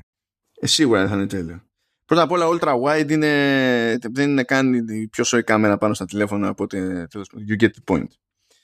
Ε, απ' την άλλη βέβαια ένα που βγαίνει τώρα που λέγανε και γιατί δεν έχει το λιγότερο ευρυγόνιο. Δηλαδή έχει, γιατί στα, στα απλά τα 12 και τα 13 που έχει δύο αισθητήρες αντί για τρεις, βάλανε τον ultra wide αντί να βάλουν το, το, zoom. Το, το, το, το, αυτό. Να ρε, να, τώρα σας βολεύει, τώρα δεν σας χάλασε. Λοιπόν, επίσης μπορεί να χρησιμοποιηθεί για τη μάπα μας ο wide που είναι ο κανονικός τέλος πάντων αισθητήρα ο, ο standard, ο πιο σοή και εκεί ο ultra wide θα αναλάβει τέλος πάντων πάλι την περίπτωση του, του desk view. Παίζει ρόλο όμως το αν έχουμε ενεργό το center stage ή όχι. Αν έχουμε ενεργό το center stage τότε όλα γίνονται με την ultra wide. Γιατί σε αυτή βασίζεται η λειτουργία center stage. Αν όμως έχουμε ένεργο το, το center stage, μάλλον αν δεν έχουμε ένεργο το center stage, τότε η wide παίρνει μάπα και η ultra wide παίρνει το desk view.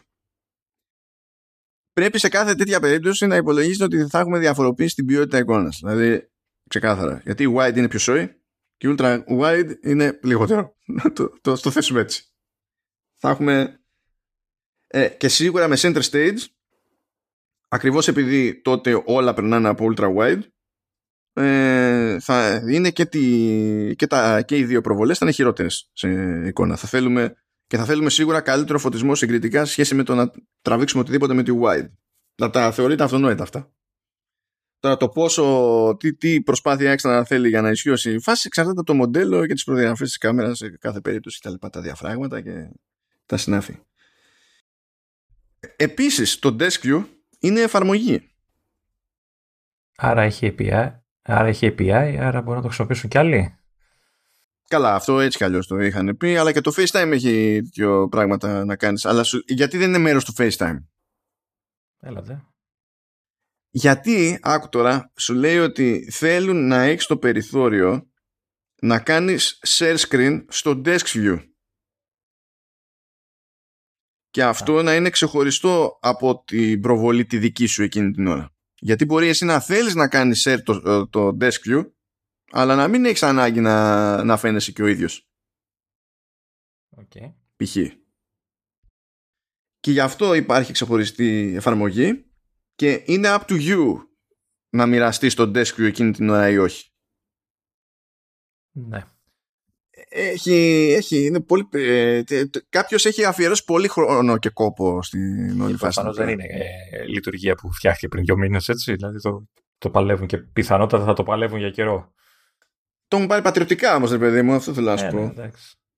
Ε, ε, εγώ να πω απλά ότι ξέρω εγώ να, να προσέχετε όλοι όσοι θα χρησιμοποιείτε αυτό το πράγμα γιατί πλέον θα φαίνεται τι κάνετε με τα χέρια σας σε μια βιντεοκλήση, έτσι, δεν ξέρω αν με καταλαβαίνετε. Επίσης δεν ξέρω αν, έχει, αν είμαι εγώ το αρρωστημένο μυαλό που το μόνο σενάριο που χρήσης που σκέφτομαι είναι ξέρεις, σε live web view, σε porn sites που θα δείχνουν ξέρεις, φάτσα και άλλα πράγματα τέλος πάντων στο χρήστη. Κατα, καταλαβαίνεις ότι είσαι μέρος του προβλήματος και όχι της λύσης. Ε, προσοχή, παιδιά, μην ενεργοποιηθεί τίποτα λάθος σε λάθος στιγμή αυτό μόνο.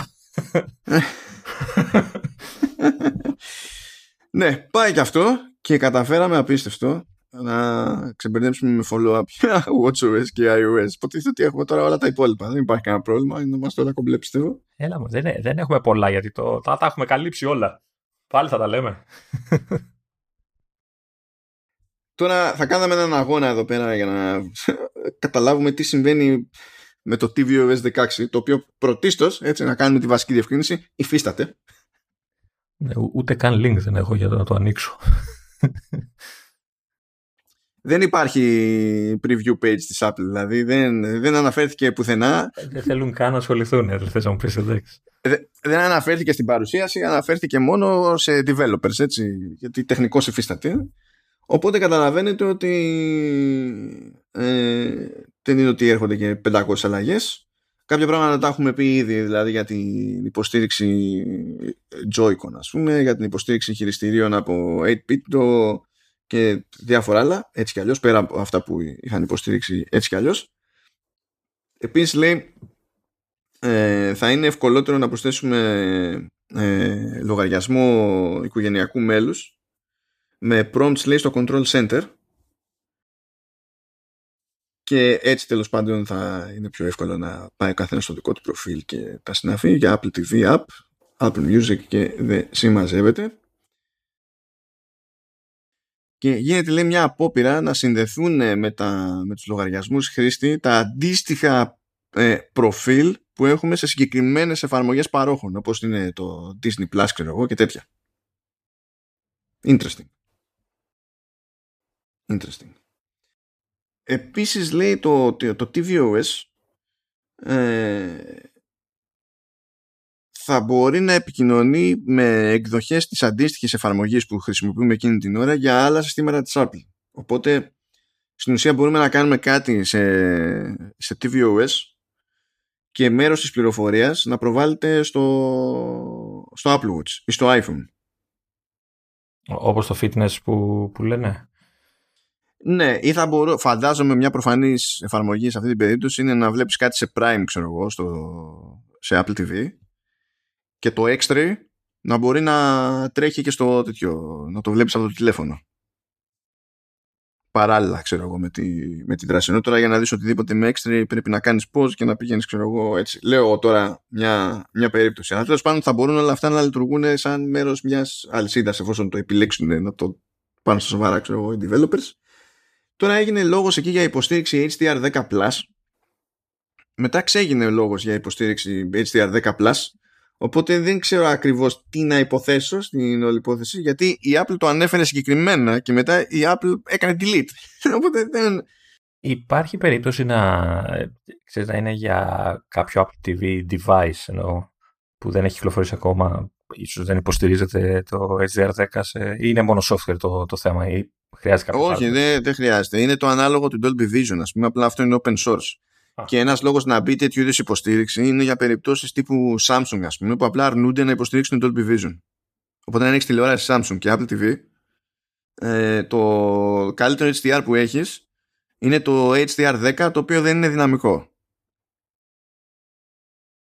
Ε, δηλαδή αυτός είναι ο στόχος. Αυτός είναι ο λόγος να κάνει τον κόπο στην πραγματικότητα. Γιατί το HDR10 Plus δεν είναι ότι έχει κάποιο συγκριτικό πλεονέκτημα σε σχέση με το Dolby Vision που ε, υποστηρίζεται δεξιά και αριστερά. Απλά είναι τσάμπα. Πλέον. Δεν είναι τσάμπα για τον κατασκευαστή. Χαίρομαι πολύ. Θα μου πεις ο κατασκευαστής ποιο θα χρεώσει. Ναι, okay, μαζί σου. Χαίρομαι πολύ. Αλλά όλο αυτό έτσι όπως έχει εξελιχθεί στην αγορά είναι περισσότερο κάτι στο οποίο επιμένει η Samsung ας πούμε και νομίζω ότι είχε κάνει και ένα κονέ με τη Fox και κάτι τέτοια και νομίζω ότι η HDR10 Plus πρέπει να υποστηρίζει και το, και το Prime. Είναι λίγο περίεργα αλλά δεν έχει ενώ κάνουν άλλοι κατασκευαστές στον κόπο να υποστηρίζουν εκτός από Dolby Vision και HDR10 Plus οπότε σου λέει πάρτα να υποστηρίξουμε όλα και ό,τι και να μας πετάξει πάνω είμαστε ok στην περίπτωση των οθονών ας πούμε η, η Samsung κάθεται λίγο πιο κότσι σε αυτή την ιστορία και λέει όχι απλά δεν θα βάλω Dolby Vision Έξω και το, και το Bear the Way. Καλά, θα υποστηρίζονται πάσκεις, θα... Ε, έχουμε πει για το ότι οι εφαρμογές τρίτων θα μπορούν να ελέγχουν ε, από τον player τέλος πάντων την ταχύτητα αναπαραγωγής. Είπαμε για υποστήριξη Matter, εντάξει. Ε, φτάνει τέλος πάντων το, το, το Swift UI σε tvOS και το Cremate ML framework για τέλος πάντων για machine learning και τα, και τα συναφή. Τώρα πώς θα, σε τι θα μεταφραστούν αυτά στην πράξη δεν γνωρίζω. Δεν είναι ότι ακριβώς κάθονται ακίνητοι. Αλλά άμα τα βάλεις κάτω ξέρεις, για consumer stuff να πούνε, θα μπορούσαν να πούνε μόνο, να έχουν ένα demo με αυτό το cross device κάτι, να λένε α, Joy-Con, α, και multi-user support. Μέχρι εκεί θα μπορούσαν να φτάσουν. Τι άλλο θα λέγανε μετά. Δεν είχε κάποιο ιδιαίτερο νόημα. Πιστεύω. Νέο hardware θα προτιμούσα να πούνε. Α, καλά, ναι. Νέο hardware και κατά προτίμηση για μια τιμή που να έχει ελπίδα. Ναι, με, με M2 πάνω. Α, θες και ε, είπαμε, μόλις που είπα τιμή που να έχει ελπίδα, λέει ο άλλος M2. Μπράβο, ε, Λεωνίδα. Ε, μα ή θα βάλει GPU για να το κάνουμε κονσόλα ή όχι, ρε παιδί μου, αφού θέλουμε ναι. console quality graphics, έτσι, και έχουμε και χειριστήρια πλέον να παίξουμε τα σοβαρά, τα Joy-Con. που είναι ότι πρέπει για, για racing games που κάνουν drift μόνο τους. Λοιπόν, πάει, δεν θα ασχοληθεί μάλλον με τη VOS 16. Πράγμα που σημαίνει ότι η μεγάλη μας εκκρεμότητα αυτή τη στιγμή είναι το iPadOS. Ε, εννοείται, εννοείται ότι θα γίνει όλο το hyper-debate εκεί πέρα για το γιατί το Stage Manager είναι μόνο για iPad με M1 και τα λοιπά. Γιατί έχει, έχει λιώσει η κοινότητα με αυτό το, το ζήτημα, χτυπιέται και μπαίνει στη διαδικασία και η Apple και κάνει διευκρινιστικές δηλώσεις. Έκανε ο Φεντερίγκη στο talk show με τον John Gruber που έγινε στο πλαίσιο του WWDC έχει, έχουν γίνει δηλώσεις και σε άλλες συνεντεύξεις. Εξηγούν ξανά και ξανά, γραπτός και προφορικά κτλ. Ε, υπάρχουν αντιδράσεις, κάποιοι τα χωνεύουν, κάποιοι δεν τα χωνεύουν, κάποια πράγματα που λέει η Apple τέλος πάντων ε, βγάζουν νόημα through and through, κάποια πράγματα δεν είναι ακριβώς, ε, παίζουν κάποια θέματα εκεί συνδυαστικά. Οπότε θα μείνετε μαζί μας και για, τα, και για τις λειτουργίες του iPadOS 16 θα μείνετε μαζί μας και για το debate έτσι γιατί άμα δεν έχουμε εκεί πέρα λίγο, λίγο δράμα δεν πάμε πουθενά σε αυτή τη ζωή. Αλλά πρώτα πηγαίνουμε, πηγαίνουμε leap. Αυτή η παύση γίνεται for dramatic reasons, ε. Λεωνίδα.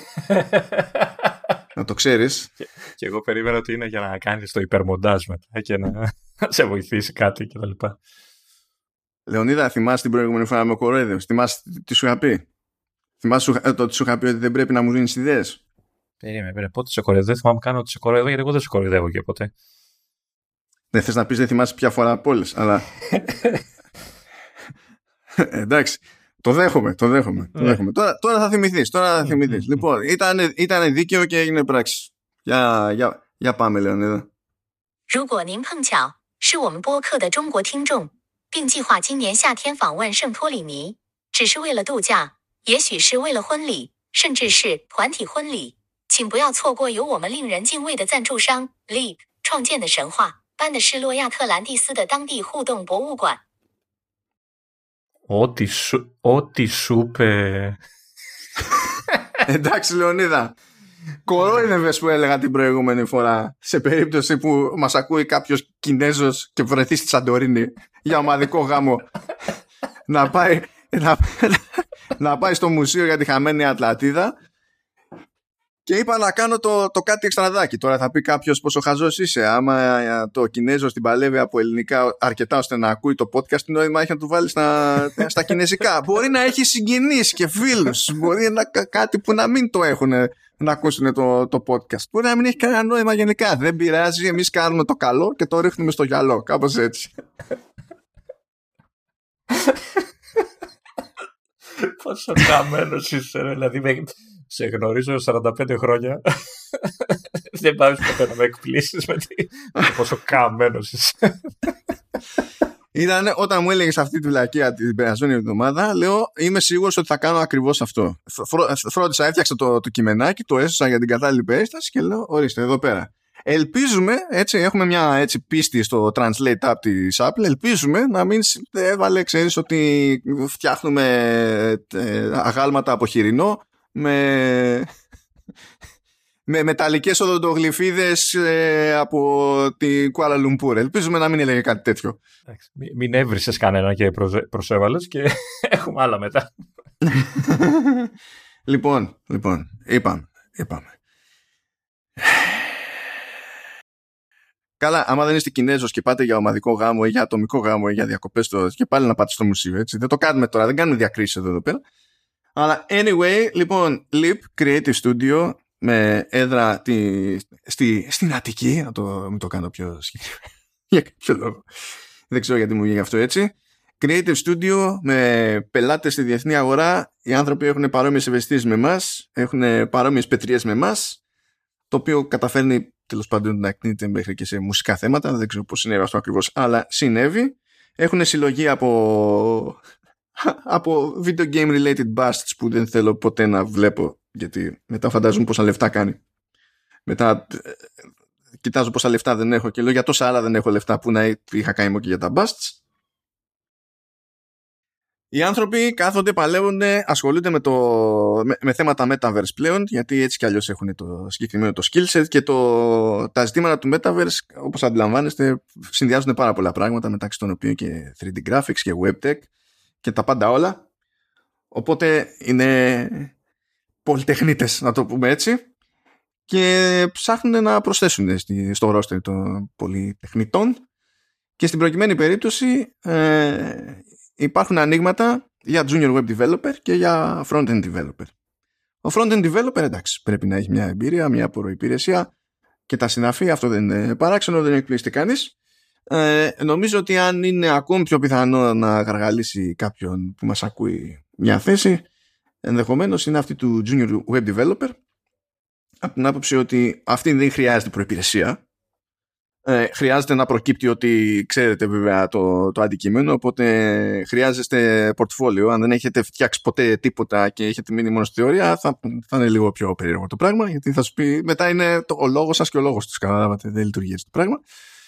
Α, οπότε ευκαιρία είναι, άμα έχετε αυτές τις ανησυχίες και ασχολούστε με web, να να δείτε αν μπορείτε να κάνετε ένα διαφορετικό βήμα, ένα καινούριο βήμα ενδεχομένως ή και να, δεν ξέρω, μπορεί κάποιοι να το έχετε χόμπι και να είναι ευκαιρία αυτό να δοκιμάσετε άλλη καριέρα. Who knows; Σε κάθε περίπτωση έχουμε στην περιγραφή του επεισοδίου που εμφανίζεται κανονικά στο halftone.fm, κανονικά στις σημειώσεις του Spotify, στο επεισόδιο αντίστοιχο, αντίστοιχα σε, σε Apple Podcast και σε, ξέρω εγώ ποια εφαρμογή, δεν ξέρω τι έχει ο καθένας, Overcast, Pocket Casts, ό,τι something εφόσον μας ακούτε ή από το site ή από, το, από εφαρμογές, διότι αν έχετε κατεβάσει το αρχείο δεν έχετε σημειώσει εκεί πέρα, δεν μπορώ να κάνω κάτι. Ε, έχουμε τα links για να πάτε να δείτε ποιες είναι οι απαιτήσεις σε κάθε, σε κάθε περίπτωση και να έρθετε σε επικοινωνία με τη LIP για να συζητήσετε ό,τι θέλετε να συζητήσετε, να μάθετε ό,τι θέλετε να μάθετε, να σας εξηγήσουν ό,τι θέλετε να σας εξηγήσουν και να κάνετε άλμα. Έτσι κι αλλιώς το λέει το LIP. Δηλαδή τι γίνεται. Αυτά, αυτοί οι συσχετισμοί είναι προφανείς. Δεν γίνεται να θέλουν εξήγηση. Τώρα που καλοκαιριάζει. Τι καλοκαιριά, καλοκαιριάσε πια. Εντάξει. Ε, μου έλεγε κάτι ο Λεωνίδας ότι έχει 145.000 βαθμούς στο δωμάτιο. Σε, λίγο δεν θα έχει Λεωνίδα όμως, γιατί θα έχει ξαναδοθεί. σκεφτείτε το, σκεφτείτε το τι νόημα έχει και για τη σεζόν που, που έρχεται. Πού, πού φαντάζεστε τον εαυτό σας σχετικά σύντομα, όχι σε 5 ή 10 χρόνια. Αυτό είναι, αυτό είναι άλλο καπέλο. Θα δούμε. Αυτά αγαπητοί, ευχαριστούμε και πάλι τη Leap για τη στήριξη στο Command S αλλά και στο Vertical Slice. Και συνεχίζουμε με το, με το Human Drama λέγεται στο, στο iPadOS 16. Λοιπόν, θα κάνουμε ό,τι συνήθως. Θα διαβάσουμε αυτά που δεν διαβάζετε εσείς. Ε, αλλά θα αφήσουμε στην άκρη πράγματα που έχουν καλυφθεί προηγουμένως. Τα περισσότερα θα έχουν. Πράγματα που έχουν καλυφθεί θα έχουν καλυφθεί κατά πάσα πιθανότητα στο επεισόδιο 175 που ήταν για macOS Ventura. Αυτή τη φορά, αυτή τη χρονιά είχαμε πολλά πράγματα τα οποία έρχονται και έρχονται με τη μία σε όλο το roster, ας το πούμε έτσι. Κά- κάτι που θα συνεχίσει να γίνεται νομίζω και τις υπόλοιπες χρονιές, έτσι δηλαδή. Ναι, ναι, ναι. Οπότε θα λέμε εμείς ποια πράγματα στην ουσία κάνουμε skip. Ε, και σε αυτή την περίπτωση θα βάλω ε, έτσι κι αλλιώς και στη σημειώση του επεισοδίου το link για τα προηγούμενα δύο επεισόδια. Ε, σε κάθε περίπτωση έχουμε chapters στα επεισόδια, οπότε μπορείτε να πάτε στο επεισόδιο, να δείτε το chapter list, να, στην εφαρμογή που προτιμάτε, να πάτε εκεί που καλύψαμε αυτό που τώρα θα προσπεράσουμε για να μην λέμε πάντα τα ίδια και να ακούσετε αυτό που θέλετε. Είναι πάρα πολύ εύκολο. Πες την αλήθεια τώρα, έτσι, επίτες το κάνεις για να αυξάνουμε τις, ε, τα, τα, τα listens, τις ακροάσεις και, και στα υπόλοιπα επεισόδια. Τι παιδί το κάνω. δηλαδή η εναλλακτική ποια είναι, να πούμε τα ίδια τρεις φορές σε κάποιες φάσεις. Δηλαδή, πόσες φορές να πούμε για το iCloud Search Photo Library. Θα κάνεις copy-paste στο μοντάζ και να, να βάζεις. Copy-paste το μοντάζ. και να ακούει ο άλλος ξαφνικά κάτι που είναι Ναι, ακριβώς ναι. όπως το θυμάται, ξέρω εγώ, και να λέει τι déjà vu, τι έχω πάθει εγκεφαλικό. Αλλά Είναι- δεν πειράζει. ναι, Να οκ. αυξήσουμε τις, ε, τις ακροάσεις. Καλά να πάθετε. Καλά. Καλά να πάθετε βασικά, διότι εκείνο το πρώτο επεισόδιο από αυτά που καλύπτουν τέλος πάντων τη φετινή- το φετινό WWDC, εκείνο που ήταν για, για τα MacBook τα καινούρια και για macOS Ventura, ε, έχει πιάσει την καλύτερη επίδοση επεισόδιο Command OS σίγουρα για το 2022 μέχρι στιγμής. Σπατώθηκε. Εντάξει, Να, να, να σας πω κάτι. Εντάξει. Τα θέλετε. Ε, ορι- ε, αυ- Αυτό, αυτό, κα- Αφού κατάλαβες. τα θέλετε θα τα πάρετε. Εντάξει. Πρόβλημά σας. Εσείς τον απασφαλίσατε και με απασφαλίσατε. θα... Έτσι πάνε αυτά, παιδιά. Λοιπόν, off we go. Πρώτο skip της ημέρας. iCloud Search Photo Library. Τα είπαμε αυτά οπωσδήποτε στο 175. Μόνο εν- έναν αστερίσκο θα βάλω εδώ, γιατί το διάβασα κάπου στο μεσοδιάστημα. Ενώ αυτό ε, συνδέεται με το family sharing, αυτό που σκεφτήκαμε εμείς ότι είναι, ε, επειδή περνάει από εκεί, τότε αυτοί που μπορούν να μοιράζονται τέλος πάντων είναι ε, Τα family. τα μέλη του family.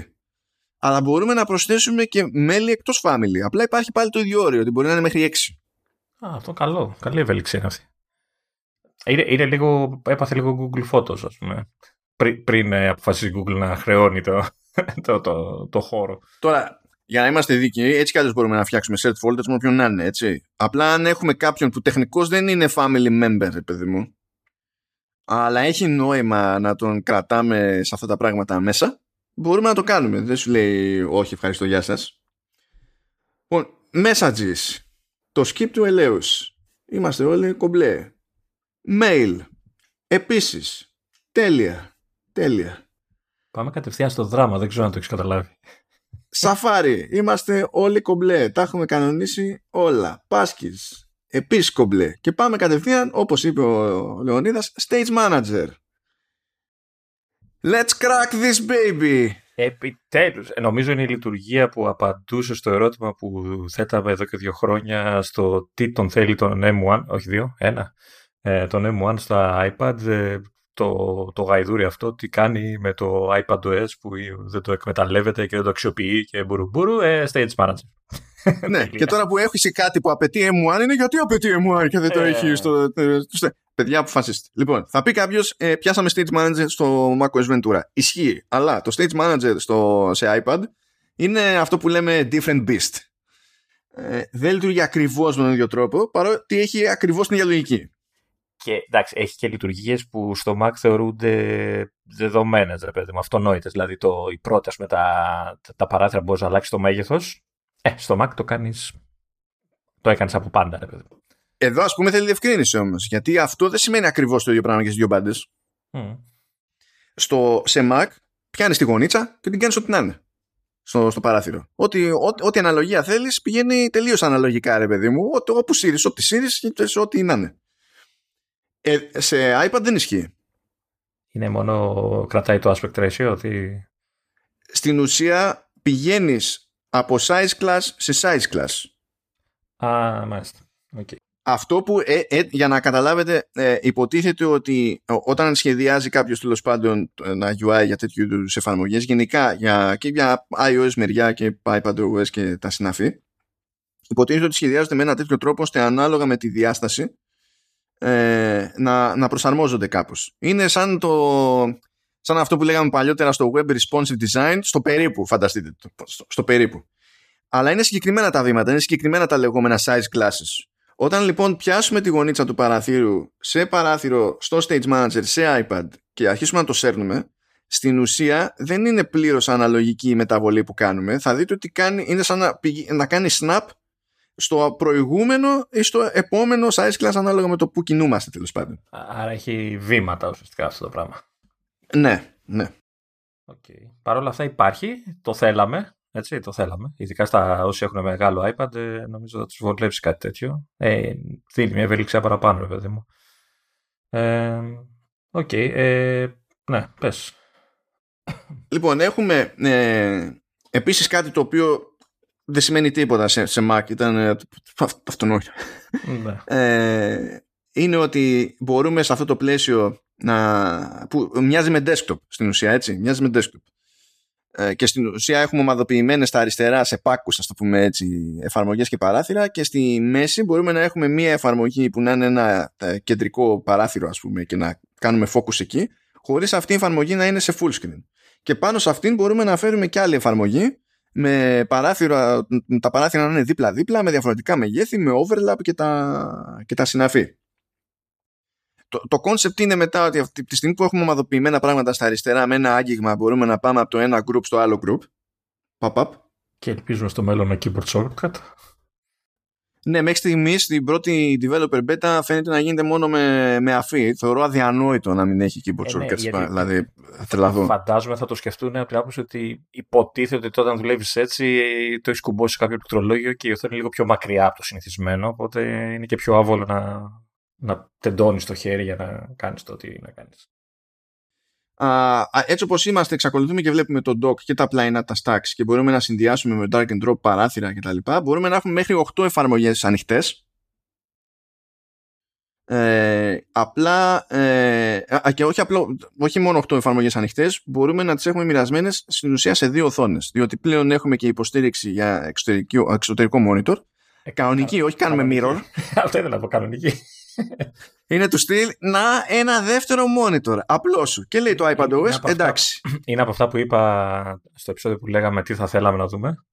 Νομίζω το είχα πει. Οπότε ορίστε. Ε, μπορείτε να με ευχαριστήσετε στα σχόλια. Ευχαριστήστε τον, ευχαριστήστε τον. Γιατί δεν το παθαίνει συχνά. τον ευχαριστούν οι δημοσίες. Κάνε να το φτιάξετε λίγο το κέφι γιατί λυπάτε που δεν έχει όλα τα λεφτά που χρειάζεται για να αλλάξουν το hardware. Είναι που δεν Μακάρι να είναι συναισθήματα λεφτά.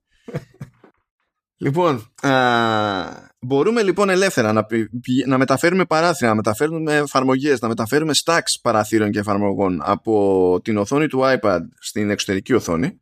Η εξωτερική οθόνη μπορεί να είναι μέχρι, μέχρι 6K, άρα μπορεί να κουμαντάρει μια, ένα Pro Display XDR, τι πιο λογικό, να το κάνουμε σε, σε iPad. Έτσι, Όλα αυτά που λες, δεν καταλαβαίνω γιατί θέλει M1 ναι, αλλά αυτό, αυτό, είναι, αυτό είναι που σε τρελαίνει. Αυτό είναι σε τρελαίνει. Ε, λοιπόν, και θα φτάσουμε σε αυτή την, την ιδέα στη, στην όλη φάση. Και λέει τώρα ο κόσμος από πού και ως πού είναι μόνο σε M1 με τη λογική ότι τα πρώτα iPad Pro με M1 είναι του 2021 και το μοναδικό άλλο iPad που δεν είναι iPad Pro και έχει M1 είναι το φετινό iPad Air. Και αρχίζει το κλασικό, έτσι η Apple μας αναγκάζει να αλλάξουμε iPad. Ξεκινήσουμε τα βασικά. Πώς σας αναγκάζεις; Πείτε μου ακριβώς πώς σας αναγκάζει, πώς συμβαίνει αυτό το πράγμα. Δεν κόβει όλο το υπόλοιπο multitasking. Δεν λέει κόβω τα split view, κόβω το slide over, κόβω τα πάντα όλα που έχετε συνηθίσει. Δεν μπορεί να κάνει multitasking. Το νέο σύστημα είναι stage manager και καθίσω στον άξονα, όπου δεν υποστηρίζεται. Τα κρατάει όλα αυτά τα υπόλοιπα, όπως κάνει και σε Mac, που κρατάει το mission controls και το κρατάει τα, ξέρω εγώ, τα, το split view, κρατάει ό,τι θέλετε, όλα τα κρατάει. Και λέει, έχω και αυτό. Ε, έχω και αυτό. Και κάποιου θα τους βολεύει, κάποιου δεν τους βολεύει. Είναι ανάλογα με το πώς κάνει ο καθένας κομμάτι. Ε, αυτό, αυτό, αυτό είναι το ένα. Δεν καταλαβαίνω τον εξαναγκασμό. Δεν, κατα... Δηλαδή, πραγματικά δεν καταλαβαίνω. Εσύ έχεις καταλάβει πώς αυτό σημαίνει για αυτό το group που το λέει αυτό το πράγμα, ότι μας αναγκάζει να πάρουμε νέο iPad; Ε, εγώ συμφωνώ μαζί τους γιατί με αναγκάζουν να πάρω iPad. Ναι, αυτό, αυτό ήταν που σε αναγκάζει. Όχι, το, ότι είναι το πρώτη γενιάς iPad το που είναι 6 χρόνια, ξέρω εγώ. Είναι αυτό. αυτό. Ήταν η σταγόνα που ξεχύλισε το ποτήρι. Δεν καταλαβαίνω η αλήθεια είναι γιατί το δικό μου iPad Pro, που είναι Pro, δεν μπορεί να κάνει τη λειτουργία να ανοίξει 8 παράθυρα σε δύο διαφορετικές οθόνες, η μία να είναι 6K ε, και να την παλεύει. Γιατί τι του λείπει; Και 2 GB μνήμη έχει και α. και α9X. Α9X. Ναι, αλλά είναι X είναι έξω. Μια χαρά θα τα κατάφερνε. Απλά θα ήταν slideshow, ρε παιδί μου. Θα ήταν στατικές εικόνες θα μου δείχνανε πώς θα ήταν αν είχα κανονικό iPad. Κοίτα, η αλήθεια, είναι, η αλήθεια είναι ότι αρχίσαν και πιανόντουσαν από πράγματα που ε, ε, δείχναν λίγο ότι η Apple σε κάποια σημεία ήταν υπερβολική του στυλ. Ναι, σε κάποια σημεία είναι, είναι υπερβολή. Του στυλ, ότι ξέρεις τι, ναι, εντάξει, καταλαβαίνουμε ότι 8 εφαρμογές και ταυτόχρονα ανοιχτές και με όλο το smoothness που έχουμε συνηθίσει δεν θα ήταν δυνατό να συμβεί σε ένα παλιότερο μοντέλο που δεν έχει M1 κτλ. Αλλά θα μπορούσε, ξέρω εγώ, λένε όλοι αυτοί, να είναι τέσσερις εφαρμογές. Όπως ουσιαστικά κάνει και με τα προηγούμενα multitasking modes που ας πούμε στο δικό μου iPad ε, υποστηρίζει δύο ε, side by side έτσι, εφαρμογές και το slide over είναι υπάρχει, αλλά δεν μπορεί να τα έχεις και τα τρία ταυτόχρονα ενεργά. Δηλαδή, όταν ανοίγεις το slide over, οι άλλες δύο εφαρμογές μπαίνουν σε, σε waiting ε, mode, ας πούμε έτσι, σε standby mode. Ε, ενώ στα καινούρια τα ανοίγεις και τα τρία και τρέχουν και τα τρία ταυτόχρονα κτλ. Θα μπορούσε να κάνει κάτι τέτοιο, λένε. Ε, τώρα, ναι, θα μπορούσε. Η αλήθεια είναι ότι ε, μάλλον θα μπορούσε. Τουλάχιστον για το iPad πρώτο προηγούμενο πριν από το, τον M1. Ε, δεν ξέρω τώρα πόσο ε, αλήθεια, λογικό είναι αυτό που λέει Apple και με το σύστημα της μνήμης που, με το Virtual Memory και το Swap που κάνουν τα καινούργια συστήματα κτλ. Ε, αλλά και αυτό που μου είπες εσύ για τη, για τη GPU. Πόσο θα την πάλευε με όλα αυτά. Ε, ε, ε, έχει, έχει τρία κομμάτια εξήγηση της Apple ως προς αυτή την επιλογή. Από τη μία είναι η, η RAM, ως RAM. Ε, από την άλλη είναι το, το memory swap Δηλαδή η χρήση του SSD στην ουσία όταν μπουκώνει RAM και το τρίτο είναι η GPU. Τώρα το καθένα είναι ένα ξεχωριστό ζήτημα. Ε, ε, νομίζω η RAM είναι η πιο εύκολη υπόθεση να τη, να τη συζητήσουμε σαν, σαν φάση. Ε, από την άποψη ότι όταν ανοίγεις πράγματα κάπου πρέπει να μπουν. και πρέπει να ζουν εκεί, όχι να τα κάνει kill το σύστημα ώστε να βλέπεις εσύ ένα παράθυρο, αλλά στην πραγματικότητα να μην είναι ενεργή εφαρμογή και μόλις το πατήσεις να ξαναφορτώνει. Δηλαδή, αυτό είναι pointless. ε, ναι. Ε, και βλέπετε ότι ακόμη και έτσι το stage manager έχει ε, ε ο, ο, και στο ιδανικό σενάριο έχει περιορισμό. Σου λέει μέχρι 8 εφαρμογές. Σε Mac δεν σου λέει. Σε, ε, σε Mac σου λέει, κοίτα, αν θες να υποφέρεις, Μπορείς. Αυτό σου λέει. Μνήμη να έχεις και, και όλα γίνονται. Ε, ναι, ναι, κάνει ό,τι νομίζεις. Εσύ θα την πατήσεις μόνο. Εντάξει.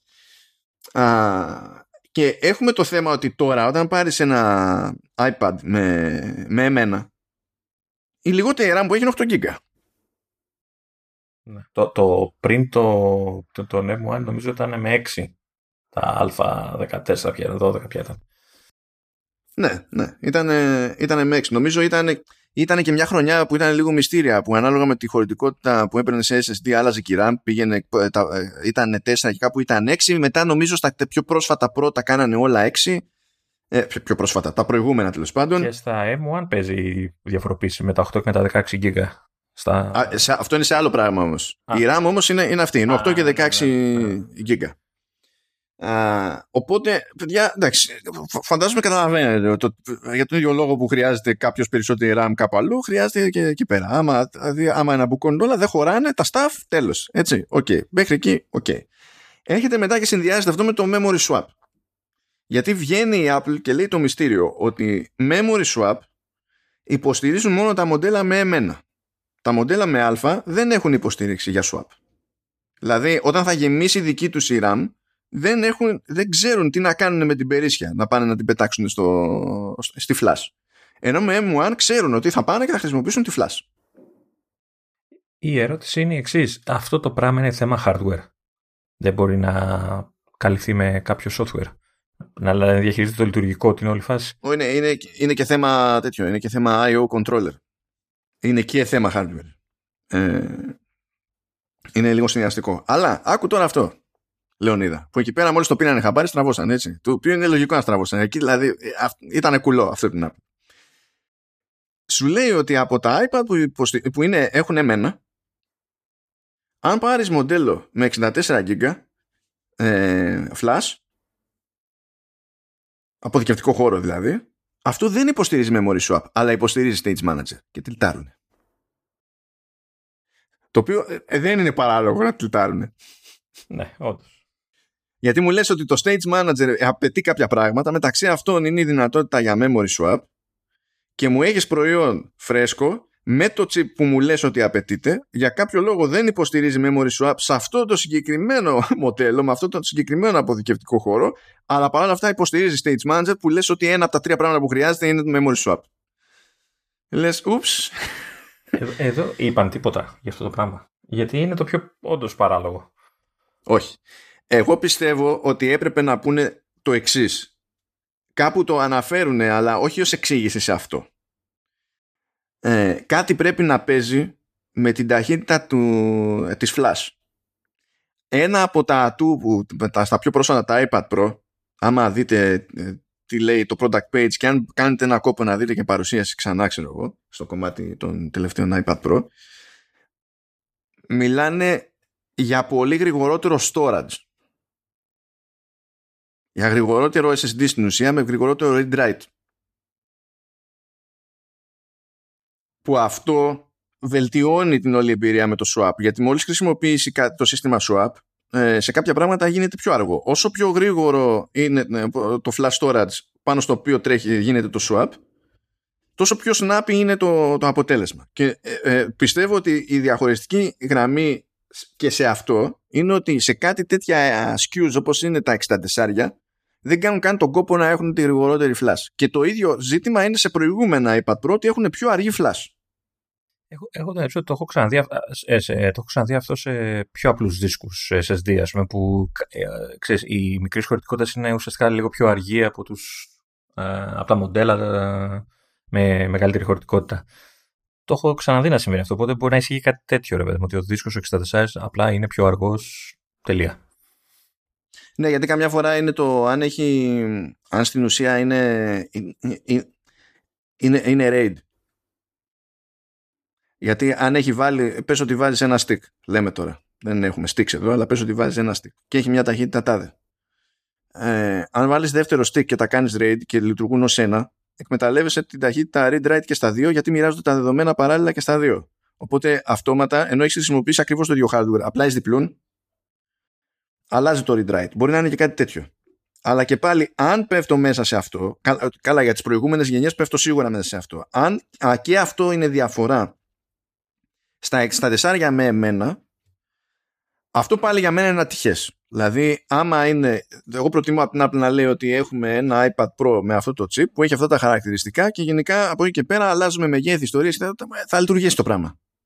Όπως τότε που με ενοχλούσε ότι ανάλογα με, τη, με τον αποθηκευτικό χώρο άλλαζε RAM, που έλεγα τότε ότι αυτά, αυτά είναι ψωμοτήρι σε, σε Android και τα βλέπω και εκνευρίζομαι, δεν θέλω να τα βλέπω εδώ. Το, το ίσιοσε την επόμενη χρονιά και είχε παντού την ίδια RAM, εντάξει, αλλά να πάλι έχουμε ένα τέτοιο φαινόμενο. Ναι. Που είναι λίγο off. Παρ' όλα αυτά δεν εξηγεί το. Δηλαδή από τη στιγμή που ε, υποστηρίζει Stage Manager ακόμα και με αργό δίσκο, ε, ε δίσκο τέλος πάντων, flash storage, ε, τι ακριβώς ενο, ενοχλεί στα προηγούμενα, ας πούμε. Είναι ακόμα πιο αργός, ας πούμε. Δηλαδή ο, του, του μοντέλου με τα 64 είναι αρκετά γρήγορος, αλλά πιο αργός από τα υπόλοιπα ώστε να υποστηρίζει το Stage Manager. Αυτό ουσιαστικά λέει. Είναι μεν αργός, αλλά όχι τόσο όσο βασικά αυτό που υπονοούν είναι ότι είναι πιο αργό όχι ώστε να μην υποστηρίζει Stage Manager αλλά ώστε να μην μας αρέσει το πώς λειτουργεί το Stage Manager. Mm. Γι' αυτό είπαν και, και ο Φεντερίκη σε κάποια φάση ότι το δοκιμάσαμε σε παλιότερα iPad. Και απλά δεν μας άρεσε αυτό που βλέπαμε. Τώρα αυτό σημαίνει, ξέρεις, το δεν μας άρεσε και δεν προλαβαίναμε να κάνουμε κι άλλο optimize ε, σε αυτό το time frame που έχουμε ή δεν θεωρούσαμε ότι δεν άξιζε τον κόπο, σημαίνει ότι δεν μας άρεσε και δεν υπήρχε ελπίδα να το φέρουμε να μας αρέσει, άλλο debate αυτό. Έτσι. Και δεν μπορούμε να ξέρουμε στα σίγουρα. Το οποίο φαντάζομαι θα πάρει άσχημη τροπή αν του χρόνου σου πούνε ότι ξέρεις τι, Α, τελικά μπορέσαμε και το βάλαμε.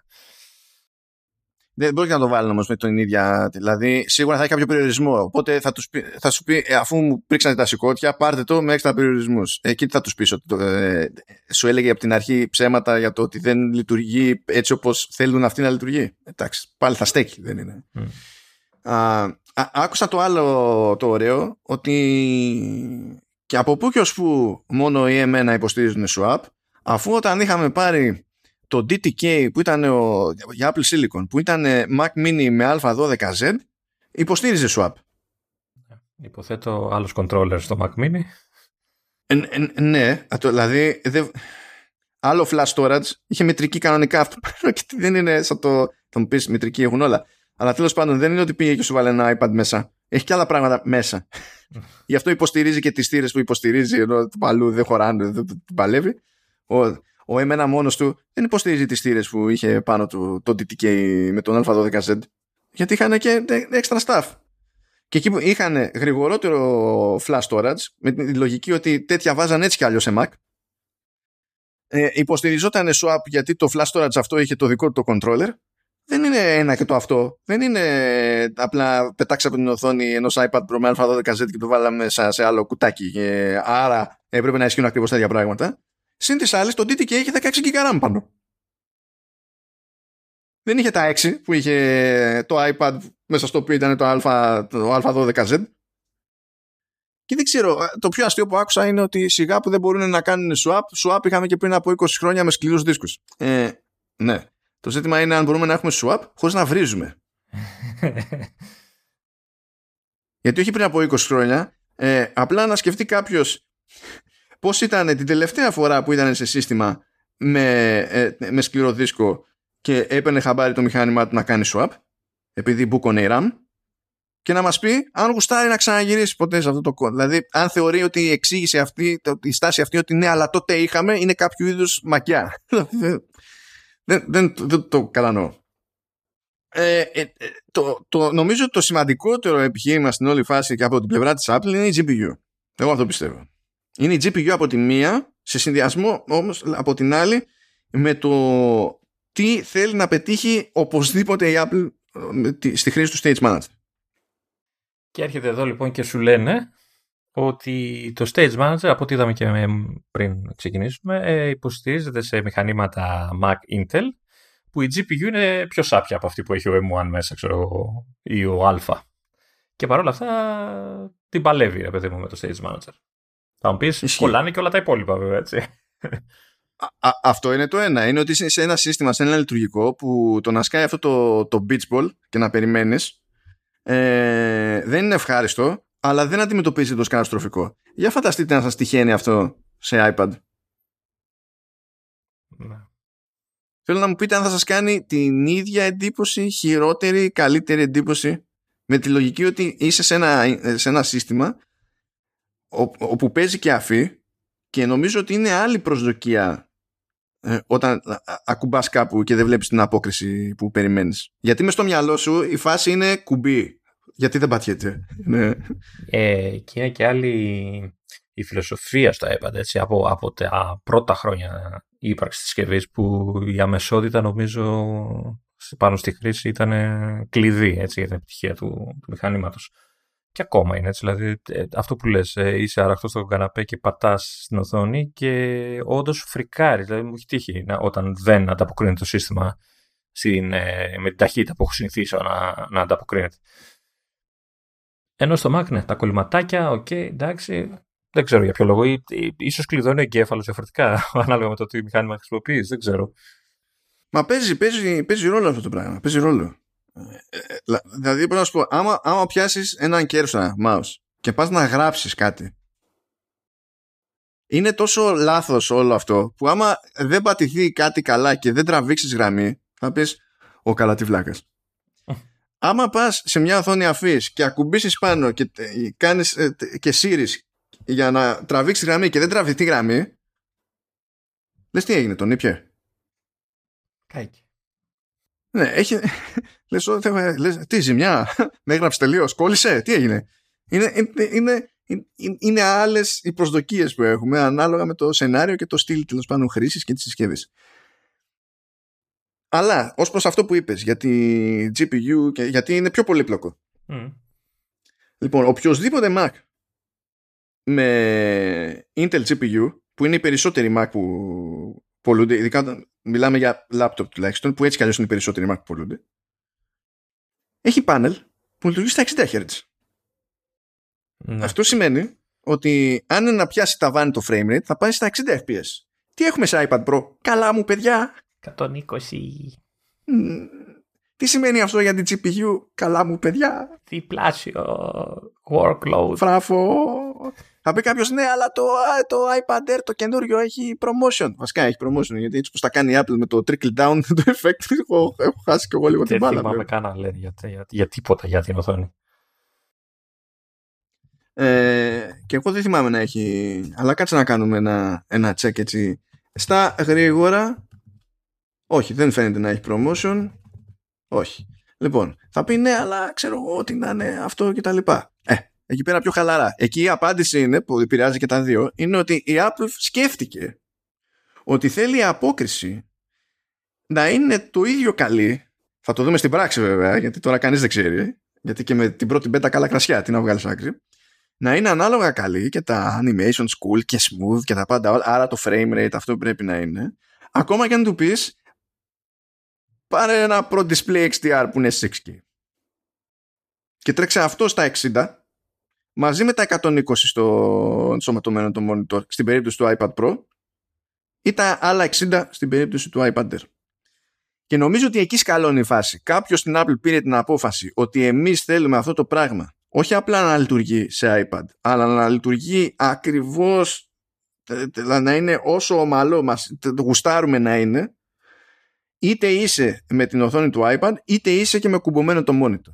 Και αυτό σημαίνει ότι η, η, η, ελάχιστη, το, η ελάχιστη αποδεκτή υποδύναμη σε θέματα GPU αλλάζει με τη μία.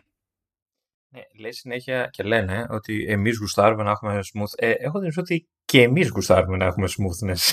Έτσι, στα... Έλα τώρα, μην τα, μην τα λες αυτά, τώρα μην τους δίνεις έτσι το, τους χρήστες, ε, γιατί, γιατί νομίζω ότι ε, εμείς θέλουμε, δηλαδή ε, είναι κάτι που το έχουμε μάθει να το περιμένουμε από ένα Apple device, έτσι, δηλαδή κάνει κανένα κόλλημα καμιά φορά το iPhone, ξέρω εγώ, σκαλώνει λίγο το animation και αυτά και λες, ε, ε, νομίζω το έχουμε, το έχουμε μάθει, το θέλουμε, ε, το, το, το, το, περιμένουμε, είναι το, το δεδομένο μας ρε παιδί μου αυτό το πράγμα.